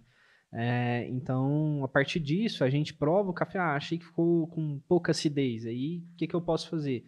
Ah, eu posso usar, às vezes, um pouco menos de café, vai passar mais rápido, pode extrair um pouco mais de acidez, né? Mas aqui não, a gente fez a mesma receita para todos, né? Então, vocês vão provar a mesma receita em três métodos diferentes para a gente ver o que cada método influencia no resultado sensorial. Legal. Show? Show, show. Então vamos lá? Eu tô, eu, eu- tô com uma dúvida aqui, é, é, rapidinho. Na, no- no- no- nos, nos circuitos de prova, é, não é nenhum desses métodos, né? é Não, direto é. na. É, é- é direto Aí na, é uma na- forma que a gente chama de cupping, né? cupping, né? Isso, é uma, uma xícarazinha em torno de 150 ml, né? Uhum. É, ali vão... Aquela transparente. Isso, da- aham. transparente, né? Geralmente o pessoal usa para fazer e colocar... Fazer sobremesa, né? Mousse de maracujá. Mousse de maracujá. lembrei aqui. É, então ali Gelatina. geralmente é 8 a 10 gramas de café para 150 ml de água. E como é que faz? É uma moagem parecida com a da prensa, um pouco mais fininha.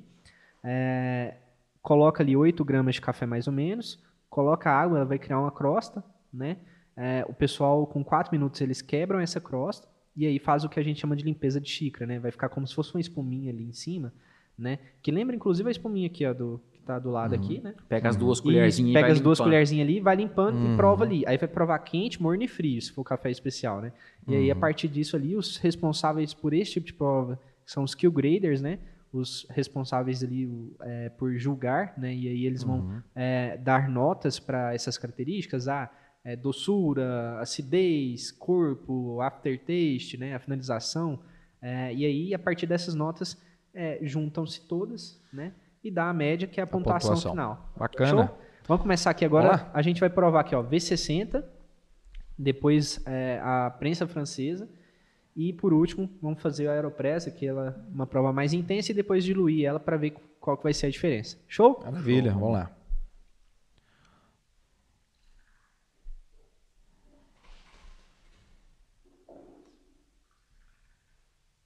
E aí na hora de provar, a gente eu sempre indico, né? É, Eu tava até comentando mais cedo aqui com a galera.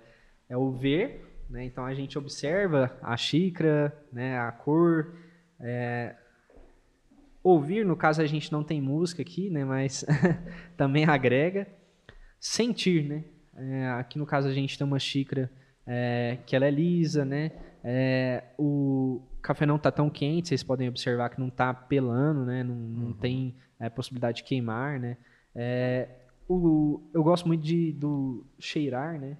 E aí a gente sentir o aroma, né? Do café. E aí, por fim, a gente prova, né? E vê como é que é o, esse café na, na boca. Show? Maravilha. Ó, então aqui, ó, vocês podem observar que ele tá com acidez. A primeira coisa que eu senti na hora que eu coloquei na boca foi uma fisgadinha nas laterais da língua. Ele dá uma fisgadinha, uma acidez, é, eu diria que média para alta, tá, tá bem legal. Mas assim, é um café que ele é completo, ele tem doçura, ele tem corpo, né? A finalização que fica, né? Depois a gente saliva um pouquinho, né? Isso é característico aqui dos cafés da nossa região, né? É, e é um café que fica bastante tempo na, na nossa boca depois que a gente prova, né? Você tá tomando café e fazendo esse barulho assim característico de. A gente faz uma sucção, né? É, é, é, Trazer é- mais oxigênio na hora Ah, de... tá. Ah, de- tá, tá, tá. São décadas, Não, me, lem- me lembrou, me lembrou o tio Andrade, de Araxá, que sempre tomava café assim. É, na- nas provas o pessoal faz até aqueles. é, lembra até um assovio, né? Aham. né? Justamente para Mas trazer é uma proposital é para poder tra proposital, trazer. Exatamente. Você faz uma sucção onde você vai é, trazer mais oxigênio e aí a gente consegue sentir de uma maneira um pouco mais fácil, né, no paladar, a- o sensorial do café. Queria mandar aqui um abraço aqui para nossa prima Ângela, para os nossos primos, né, para todos os familiares, lembrando aqui a memória do, do Rubens, né, que foi um foi Ele nosso, atuava no, atuava foi no nosso- mercado de café de foi o nosso patrocínio. grande muito- Rubão, era, ele foi era nosso primo aí também. Um grande abraço, Era o nosso árbitro aqui. onde ele esteja, né? Ó, grande amigo nosso. vamos Não lá sabia que era provar. primo de vocês. Vamos lá provar o- a prensa francesa agora. Então, o que é que eu queria que vocês observassem, né? Aqui ele não tem filtro de papel, né? Então, vai ter como se fosse um óleo ali superficialmente é, no café. É, é bem aromático e geralmente ela tem um pouco mais de corpo. Aqui ela tá com 6 minutos mais ou menos de extração, a moagem bem grossa, né?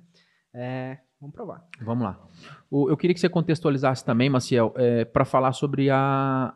a olha, já, já dá para ver que ele está bem mais encorpado do que, do que o primeiro. O, sobre temperatura de, de, de servir, assim, né? Do serviço.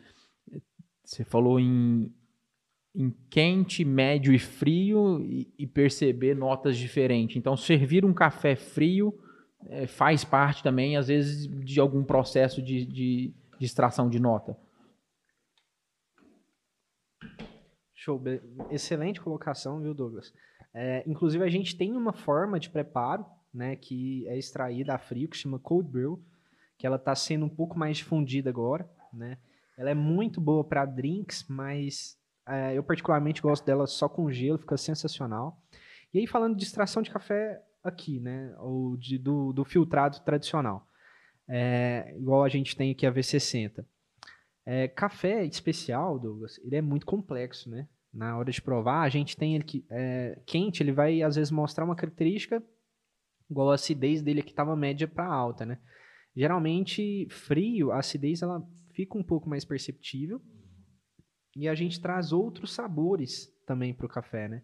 É, e a gente costuma falar que café especial bom, café de qualidade, né?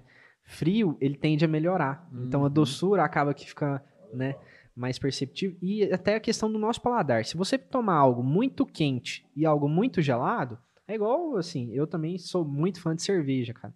A gente não toma cerveja trincando. Por quê? Na hora que a gente coloca na, no- na língua, né, no paladar, é, ela acaba adormecendo ali as nossas papilas degustativas e a gente não consegue sentir nada, né? E a mesma coisa com café muito quente. Muito quente, você não vai conseguir sentir nada, né? É, e aí é bom, né, a gente sempre provar ele quente, assim, acabou de fazer, morno e frio, né? E aí, assim, a- a- às vezes a- o corpo ele tende a mudar, né? Principalmente se for cafés muito complexos, iguais esses cafés que são cafés de concurso, né? Então o corpo, é, a doçura, a acidez às vezes fica mais perceptível, a finalização às vezes fica um pouco mais persistente, né? Então é, é muito interessante, assim, os estágios, né, do, do- da temperatura, a Como influência isso dela. influencia. no- Exatamente. Legal. Eu percebi que esse aqui tem mais. Tem, é, o óleo ficou mais visível, né? Cê- Por é. cima, né? Aqui, como não tem. press, é. Exatamente. Aqui, ó, você pode ver que ele fica um pouco mais aromático. Como ele não tem. Hum, A acidez verdade, dele bem, não bem tá tão. A acidez dele não tá tão perceptível. né? Justamente, Ele não tem aham. tanta acidez igual a V60 que a gente acabou de provar. E ele parece estar até mais equilibrado. Né? Eu achei que ele estava até É, mais, mais eu- equilibrado. Eu, eu achei que ele tá mais equilibrado mesmo, assim, dentro da, da minha experiência, suave. né? né? Então, assim, é um Que é café pequeno que ainda. a gente toma o dia inteiro tranquilo, né? Então, vamos pro terceiro agora, Aeropress. Vou servir, ó, vou servir só um pouquinho dela, é, do- da forma que ela tá, para vocês sentirem a potência que é, e depois eu vou Sem a diluir. diluição, depois Exatamente, e depois eu vou Tá. diluir.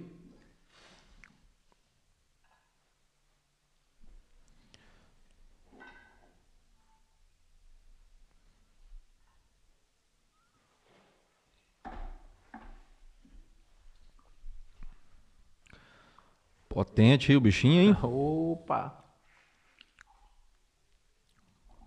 Muito bom. Bem Você vê que ele é mais encorpado. encorpado. É. Gostou Ele é- agora, encorpado.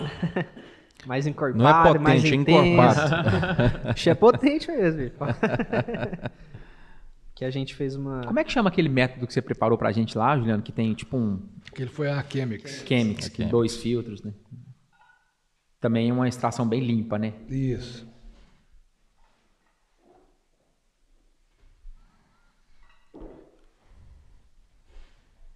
Então agora vocês vão provar, vocês vão ver que ele- o corpo já fica muito mais suave, a acidez um pouco mais equilibrada e a doçura fica um pouco mais elevada. Mais Outro aparente. café. É. Muito bom.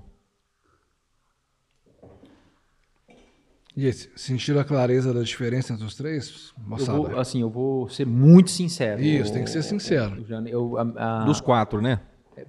Pra Dos falar quatro. assim que, que é tudo nesse nível de percepção de muita diferença um pro outro, não. Mas eu, eu o principal aqui não é nem doçura nem acidez, é mais é o corpo mesmo, assim, que eu senti Cê- assim, a cê- A diferença. modificação. É, o corpo E eu você senti falou, diferença. Você falou da, da, da Chemex, né?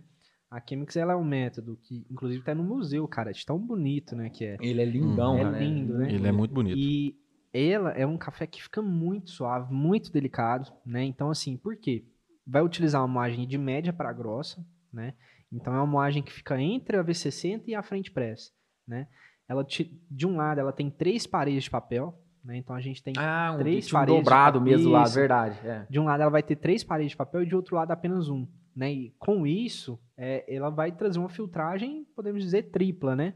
É, e aí o café ele vai ficar mais delicado, ele vai ficar mais suave, a finalização fica mais prazerosa. É, e aí que tá. Por exemplo, se, se eu pegar um café é, floral, por exemplo, e fazer na Aeropress, às vezes a gente não consegue sentir todo esse potencial de aroma que ela tem. Mas na Chemix a gente consegue. Uhum. Por quê? Depois de pronto, você já viu que ela- a- o formato dela em si, ela funila, né? Uhum, uhum. E aí ela, Preserva, né, ela preserva mais, né, pra gente os aromas do café, né? E aí cada um, a gente é um papel do barista, né, é identificar às vezes o potencial, né, do café em um método específico, né?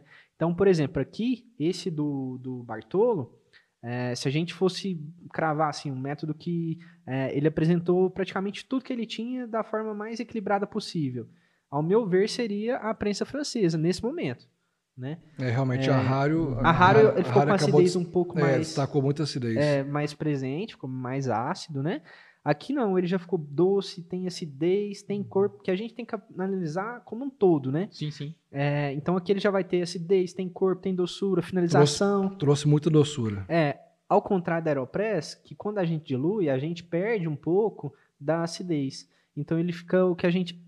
Eu gosto muito, mas ele desequilibra, né? Porque a gente tem intensidade, né? A gente tem um corpo muito legal, uma doçura muito alta, mas falta acidez para trazer um contraste legal, sabe? E esse é o papel. Aí quando chega um café desse lá, você vai fazer a extração em todos os métodos. E quando chega um cliente, fala, ah, eu quero experimentar o café do A Bartolo gente- que tá aí. Isso. Aí você meio que mostra a experiência de todos os métodos e indica o que você acha que ficou. Exato. Inclusive, a gente faz um trabalho lá na, na- do Cerrado, né? Na cafeteria, na torrefação. Todos os meses nós temos um, um lançamento de um café que a gente chama de café edição especial do produtor, né? Então, todo mês a gente tem um café novo, um café diferente, de um produtor diferente. E aí a gente vai fazer um trabalho que é de desenvolver o perfil de torra para esse café, provar, né? Achar o melhor perfil. Depois que a gente achou o perfil de torra, a gente vai provar em vários métodos, primeiro para conhecer o café e também é, ver qual método que esse café pode mostrar todas as suas, as suas características melhor, né? Então a gente sempre vai indicar um método com aquele café.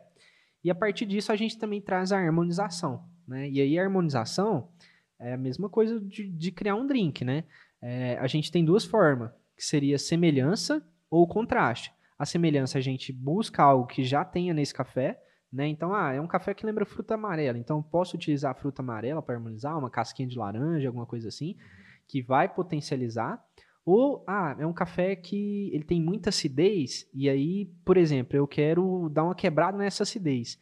E aí a gente, como um bom mineiro, né, pega um queijo, né, um queijo que tem um pouco mais de gordura, né, às vezes um queijo que eh, tem uma maturação um pouco maior, que vai quebrar essa acidez e vai trazer pra gente uma percepção diferente.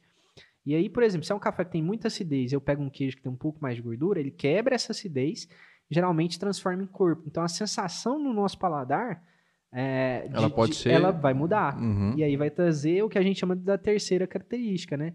É, então, assim, é muito interessante. E é o papel do barista, justamente, é entender isso tudo e depois identificar qual que é o perfil do cliente para poder mostrar isso para ele. Porque, assim, tem cliente que chega e, cara, o- o- ele quer toda essa experiência, ele quer que a gente explica tudo isso. A gente vai até a mesa, faz o café para ele. E, assim, como barista, gente, vocês não têm noção o tanto que é bom o cara falar assim, ô, o que, que você tem hoje? Me explica aí. Te, né? dá, a, a- te dá a possibilidade de você abrir o leque É, e poder. é um- é um universo, né? Se permitir Uhum. a, a escutar o cara. Porque, assim, muitas vezes o cara chega, ele não quer ouvir ninguém. Ele quer o café dele, e às vezes ele tá num dia ruim, né? E ele quer o café tomar e ir embora, né? E a gente respeita também, né? É, mas é muito bom é, é, as pessoas que chegam lá e inst- inst- instigam, né? Os baristas, né? É, então, assim, um conselho para todo mundo que tá ouvindo aí, né? Procurem saber mais sobre como é que é a forma que ele preparou, até um expresso, né? Ah, em quanto tempo você preparou, né? Qual que é a receita que você tá usando aí, né? Porque aí você instiga a pessoa a melhorar, né? Às vezes, ah, e assim, ser sincero, ó, não gostei hoje, cara. Ao meu paladar, eu acho que não tá legal. E aí, o cara, ele vai procurar melhorar, né? Ele vai procurar entender o que, que ele pode fazer diferente para melhorar a extração dele ali, né? Mas eu, como consumidor, ô, ô Maciel, já assim, já, já indo para esse lado de fato da, das percepções e, e estar aberto a novas experiências, ah, a exemplo da do Cerrado, da cafeteria, né? Até mesmo o ambiente, né? Você chega um ambiente super aconchegante, uma música ambiente também eh, rolando. Quando a gente senta para tomar um café, e a gente discutiu isso muito eh, no nosso episódio que a gente falou sobre as ondas de consumo, quando a gente se dispõe a tomar um café especial, você citou a cerveja, quando se dispõe também os amigos a sentar para tomar uma cerveja, às vezes que um outro amigo que fez, ou às, às vezes até as cervejas co- comerciais, mas dife- eh, as artesanais, Sim. com, com vários nuances Aham. disso, daquilo outro. Na verdade, não é a cerveja, na verdade, não É é, o café, é, é- é a experiência de estar junto, é- são os amigos, é conversa, é trazer laços de, de, de momentos afetivos. E o, e o café, ele é a cereja do bolo, assim, né? O café é especial, é claro, o prazer de tomar, o prazer de degustar. É, acho que eh, você fala com uma paixão muito grande, assim, com um brilho no olho muito grande de poder fa- fazer todos os processos, mas eu como consumidor que estou ali pela experiência, estou ali pela história, tô ali, eu gosto, sim, de instigar, gosto de perguntar, e eu também acompanho o outro lado, né, da produção, do produtor rural, que também está alinhado com essas práticas do café especial, é, ele, ele, ele quer contar a história. Que o avô dele produzia, que o pai dele produzia, que aqui é tantos metros de altitude. Que é- Então, o, o- por trás de todo esse cenário, tem o lance de querer, de- dessa geração mais nova agora, de, de querer viver essa experiência de estar junto, né? E não Sim. só do produto em si. né? E assim, é, é um complementando o outro, como você disse, né? E a gente vem no momento, né? Dois anos aí de, de pandemia. O nosso produtor, cadê o nosso produtor? Serviu um café pra você aqui, ô, ô meu querido Vinícius. Você não, você não perder essa oportunidade de tomar um café de 55 mil reais a, a xícara, não. Eu ia falar a saca, né? pô? Então, assim, a gente vem de dois anos Serve, de, serve uma xícarazinha aqui. de pandemia, né? Onde a gente perdeu um pouco desse contato, né? Do, do laço de sair, todo mundo reunir e, e compartilhar momento, né? E, cara, se a gente for olhar pra parar, assim, atento pensar- nessas notas desse café aí. para pensar, né? O tanto que o café une as pessoas, né? Igual você disse, né? A pessoa vai para uma cafeteria, né? Para conversar, trocar uma ideia, e aí você tem essa experiência bacana, né? Então, eu vejo que é, é uma hospitalidade, né? Que a gente fala, né? A forma que a gente recebe as pessoas, né? Então, se você se sente é, abraçada ali naquele ambiente, né? Um, tem um aconchego ali, é, tudo se torna melhor, né? Então, É, você assim, tá de parabéns, você. Eu tive a oportunidade várias vezes de ir na cafeteria, tive a oportunidade de a gente estar junto no evento no Carro Paranaíba agora há poucos dias. Hoje, quando a gente chegou aqui, é, antes da gente fazer esse preparo, antes da gente fazer isso, o Maciel preparou um café para a gente, de fato, tomar o primeiro café do dia. E, e foi exatamente como você está falando, né? Como é que você gosta? Então vem, vem aquele, aquele jeitinho mineiro, né, Taraval? De, de questionar, de entender, de fato, para preparar, preparar uma bebida que o, que o consumidor que está do outro lado né, vá desfrutar da melhor maneira. Então, mais uma vez, parabéns pelo excelente trabalho desempenhado e toda a equipe que, que você coordena lá, que siga de fato os passos da hospitalidade, do atendimento que fazem toda a diferença. Com Marcelo. certeza. E assim, é, para mim, cara, é um prazer aqui estar com vocês hoje. Eu já que eu estou ansioso para esse, esse, esse concurso aí já, hein, Marcelo? Que Pois dê é, tudo bicho. certo lá, cara. Eu ainda quero voltar aqui pra falar, ó, bicho, Com, assim, com certeza. assado, né? Ainda esse ano ainda, em breve, se Deus e aí, quiser. assim, é, é um prazer enorme estar aqui com vocês, compartilhar um pouquinho né, do, do trabalho que a gente vem desenvolvendo, um pouquinho da profissão, né? Que no Brasil ainda é nova, né? Foi regulamentado em 2013, né? Então hoje. Prof- já, já existe a. a- É, exatamente. Então hoje o contrato de trabalho da pessoa, né? Ela vem Barista. na barista mesmo, né? a carteira é de uma trabalho. profissão, Aham, legal. É, a- ainda, assim, a gente trabalha, né, para um teto de, de pagamento de salário, Uhum.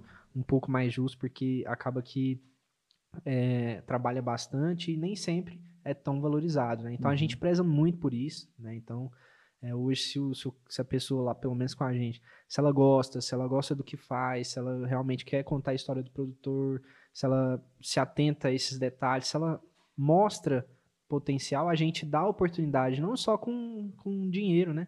Com pagamento, Sim, sim. mas investindo em cursos, né? Para ele Uhum. entender tudo que tem por trás, né?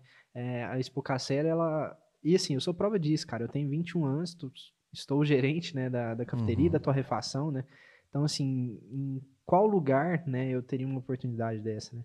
Então, assim, a gente, a Expocacera, abraça mesmo. Quem, Legal, cara. Quem bom. realmente gosta do negócio, né? E assim, é aquilo que eu falo, cara, o café une as pessoas, a região, né, 50 anos aí, não é à toa, o tanto que a gente cresceu, já tivemos é, cafés aí batendo recordes também em, em competições a níveis nacionais, né? E é isso, cara, é um prazer Sabe o que, que tá aqui. faltando, Marcelo, que eu senti falta aqui? É, já levando pro tom de humorístico, já, já tive a oportunidade de conhecer vários baristas e pessoas é, envolvidas nesse universo. Tá faltando aí uma meia dúzia de tatuagem aí nos braços, no pescoço. é, um modelo disruptivo Tá aí mais- dessa geração. Tá muito conservador, né? Tá muito con- Eu- tá um barista muito Com conservador. piercing, né? Eu... E é até interessante, a gente... Não, não tô falando bobagem, não, tô. é, não, é realmente. É, a galera Hoje geralmente você sabe que é- o cara é barista. tem um cara, estilo você mais- chega- tem um estilo um pouco mais espojado. Hipster, né? Os Exatamente. hipsters. Mas se você me perguntar hoje quantas tatuagens eu tenho, eu não sei te dizer. É que ficam todas um pouco mais escondidas. Ah, rapaz. então é só impressão minha. É tá impressão. Tudo, não, então, então tá tudo, tá seguindo o padrão. Tá seguindo o padrão. Não vou nem pedir pra ele mostrar, porque já que tá escondida. Ó, mas É. ó, a, gente, a última que eu fiz, né? Olha Tá só. até cicatrizando ainda, cara. É- Ah, é, foi do legal. em comemoração justamente a, a conseguir ir Ah, pro aqui a campeonato. Chemex aqui, ó. Ó, temos aqui Chemex, é, cafeteira italiana, e aqui a última que tá cicatrizando ainda, que é o, o porta-filtro, né, do Café Do Expresso. Expresso, da, da, das italianas lá do Expresso. Nos braços ainda tem poucas, né, mas nas pernas... Vai cutucar nas- mais, Douglas. ó. Vai cutucar mais. Mas eu, eu falei brincando, achando que não tinha nenhuma, tem muito. Surpreendeu, né? Surpreendeu. Ah, É, bom tudo, tudo, tudo remetendo ao, ao- a esse universo do café. ó. Cara, cada uma tem uma, uma característica pra mim, sabe? Então, Aham. assim, eu tenho uma... é, na perna esquerda, ela até a próximo da virilha, né, tudo fechado. Tudo com desenho que me remete à infância, Ah, né? legal. E aí eu deixei o braço esquerdo, que é o que mais fica à mostra, né? Aham. É, que a gente tá, já começou um trabalho, né, de, de- das tatuagens. De fechar esse bração aí só, pro café. Só pro café, cara. Ah, Legal. bacana. Show de bola. Legal. Ô, ô Marcelo, como é que, já caminhando aqui para o encerramento, como é que a turma te acha aí nas redes sociais? Como é que a turma procura eh, conhecer um pouquinho mais do seu trabalho? Show, olha, tem o, hoje em dia, né, Instagram, né, todo mundo tem, é o Instagram é baristamaciel, né, é, através também da, do nosso Instagram da Cafeteria do Cerrado, o pessoal consegue acompanhar, sempre que tem lançamento, a gente faz um evento lindo, geralmente é no primeiro sábado do mês, né, então, assim, toda a turma aí da região, todo mundo que está nos ouvindo, nos assistindo aí, fica convidado a vir. Todo primeiro sábado do mês, tem um lançamento, né, de um café, de um produtor diferente, Ah, rapaz, entrando nesse assunto aí, você, eh, eu vi, a gente recebeu lá no, no nosso estúdio, não foi nem no estúdio, a gente fez um especial em abril eh, de Roots no Campo, e a gente fez um, um dos, das entrevistas do, de abril foi com o Wagner e com a Ana Cecília da Mago Chocolate. Sim. E, ele, e eu vi um evento que vocês fizeram aqui junto com eles para poder harmonizar. Você estava falando um Sim. pouquinho sobre harmonização de queijo, harmonização disso. O chocolate também entra nessa, nessa linha. Ele até citou seu nome e, e falou bastante sobre esse universo do café. Contextualiza um pouquinho, a gente, né, falando desses eventos, ele foi parceiro. A gente é parceiro, né, há algum tempo, já, já trabalhamos com os chocolates deles, né? É, e a gente fez um lançamento de um produtor, né? E assim, é, era um café que tinha uma acidez, cara, assim, incrível. né? Só que aí na hora de buscar harmonização a gente tava com muita dificuldade, né? Porque, ah, beleza, vou colocar um queijo, mas queijo é, é- geralmente a gente já utiliza, né, assim, nas harmonizações, então eu queria algo diferente. E aí eu questionei o Wagner, o Wagner falou, o que, que você tem aí diferente pra gente, né? E ele trouxe um chocolate, né, branco, manteiga de, de cacau pura, né, Uhum. com nibs de cacau. Cara, deu, a- quebrou Encaixou. a acidez, assim, trouxe uma doçura, o corpo, ficou muito legal, né? E é muito impressionante, assim, o, o mundo do, do cacau em si, né? É, e aí, assim, é, a gente já tem também as características sensoriais e o cacau, ele é fermentado, geralmente, né? Em grande maioria das vezes, para se produzir o, o chocolate, ele traz uma fermentação no cacau, algo que a gente teve já trazendo, né, dos vinhos, né, para o Aham, café e agora indo para o chocolate. Então, é, essa pegada do que a gente chama do slow food, né, do momento, é, da, do, de comer sentindo tudo, né? Então, assim, é, é muito bom. E, assim, eles trabalham, né, com, com chocolates 70%, 43%, que seriam aí, né, o mínimo, né, de cacau que a gente deveria ter nos chocolates aí no Uhum, Brasil. uhum. Que, assim, eleva muita experiência, né? E, no caso desse Nesse café- universo aí, você mistura o, o- o chocolate no café ou você come o chocolate então, como é que funciona a café? harmonização, né? Por exemplo, se eu tenho um, vamos fazer uma harmonização por semelhança, né? O Wagner, ele, o- ó, ele faz um chocolate 70% com pedacinhos de café que é feito com o nosso café, Ah, legal. é, que é muito bom, cara. E aí, o que, que, eu, que eu aconselho? Ele com um café que tem um perfil já achocolatado, caramelo, esse padrão da região do Cerrado Mineiro, uma rapadura, fica incrível, cara. E como é que a gente faz a harmonização? O pessoal às vezes fala assim, não, acha que é comer e depois beber e, né, Aham, e fez. harmonizou. Não, é os dois juntos, né? Então eu como um pedacinho do cacau, do chocolate, enquanto eu estou mastigando ali, eu tomo café para unir os dois na boca, né? E a partir disso a gente vai ter a harmonização, né? E a gente traz né, essas características. E olha, é muito interessante o- esses chocolates, né? Com percentual de cacau ma- maior, né? Com, até com denominação de origem, né? Aham, lá da- aham. do Ele explicou sul da bastante Bahia. esse, esse universo. É, e assim, como são é, chocolates onde o cacau passou por uma fermentação, cada chocolate é único, cara. E assim, isso no paladar, ele traz assim. Eu tive a oportunidade de provar um que me trouxe. Era um café que tinha rapadura, chocolate, uma acidez mais baixa, e junto com o chocolate deles, me trouxe notas frutadas no paladar. Né? Então, assim, é, é muito interessante. Uhum. E é um mundo assim incrível, né? Cheio de possibilidades que a gente fala, né? Mas é isso, toda harmonização, você come, né? É, a bebida, no caso, comida, né? Ah, vou tomar com vinho aqui, né? Ah, come o queijo, enquanto você tá mastigando, você Uhum. bebe junto, né? Para unir os dois juntos no paladar. Uhum. E não comer um primeiro e depois beber, porque o É, pessoal faz não- muito eu- disso. É, não, sim. Eu, eu, eu por, Por não por sinal, saber. não sabia. É. Por não saber. Mas é a junção dos dois no paladar mesmo. E aí, né, é, o pessoal é, consegue encontrar o chocolate, os cafés, né? A gente tem um site também da cafeteria, que é www.dulcerrado.com.br, né? Então lá vocês têm a oportunidade de comprar esses cafés que são incríveis, né? É, no lançamento do produtor a gente faz um vídeo contando a história do produtor, né? Então é, eles têm a oportunidade de conhecer a história do produtor, de conhecer o que o produtor fez naquele café, né? E assim, agrega demais também, né, na experiência na hora de tomar o café.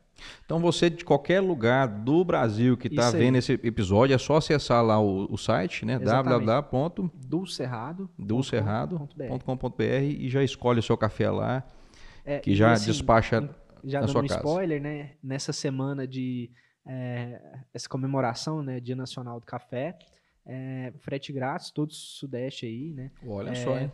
Só acessar o site, comprar lá, não pode perder a oportunidade não, hein? Maravilha! Isso aí, meu irmão. bom. Falamos então sobre a figura do barista, né? E três, três principais métodos de, de, de preparo Existem do café. quantos métodos? ô? São, são Olha, são é, Lá, infinitos. 20, 30, 40? Tem, são muito, muitos. cara, e Ah. todo dia tá lançando um atrás do outro. Mas assim, a gente tem alguns que são principais, né?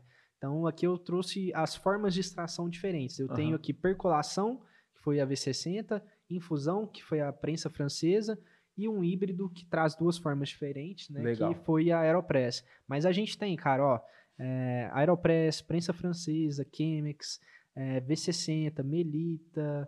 Cara, Aro. são. Sifão. E vai embora. sifão- vai embora, vai embora, vai embora. É mais de 30 fácil. Fácil. Mas Legal. bom demais, mas muito obrigado, viu, Maciel? Obrigado agradeço, demais. hein? Foi um episódio muito bacana, né, meu irmão? Sim, com toda certeza agregou bastante para gente, enquanto leigos no universo do café especial. Para você que nos acompanha também, espero que a gente tenha é, acrescentado é, na sua vida também com essas informações. Agradecer imensamente ao Juliano, toda a federação, pelo espaço, pelo movimento, por sempre acreditar no nosso projeto, Juliano.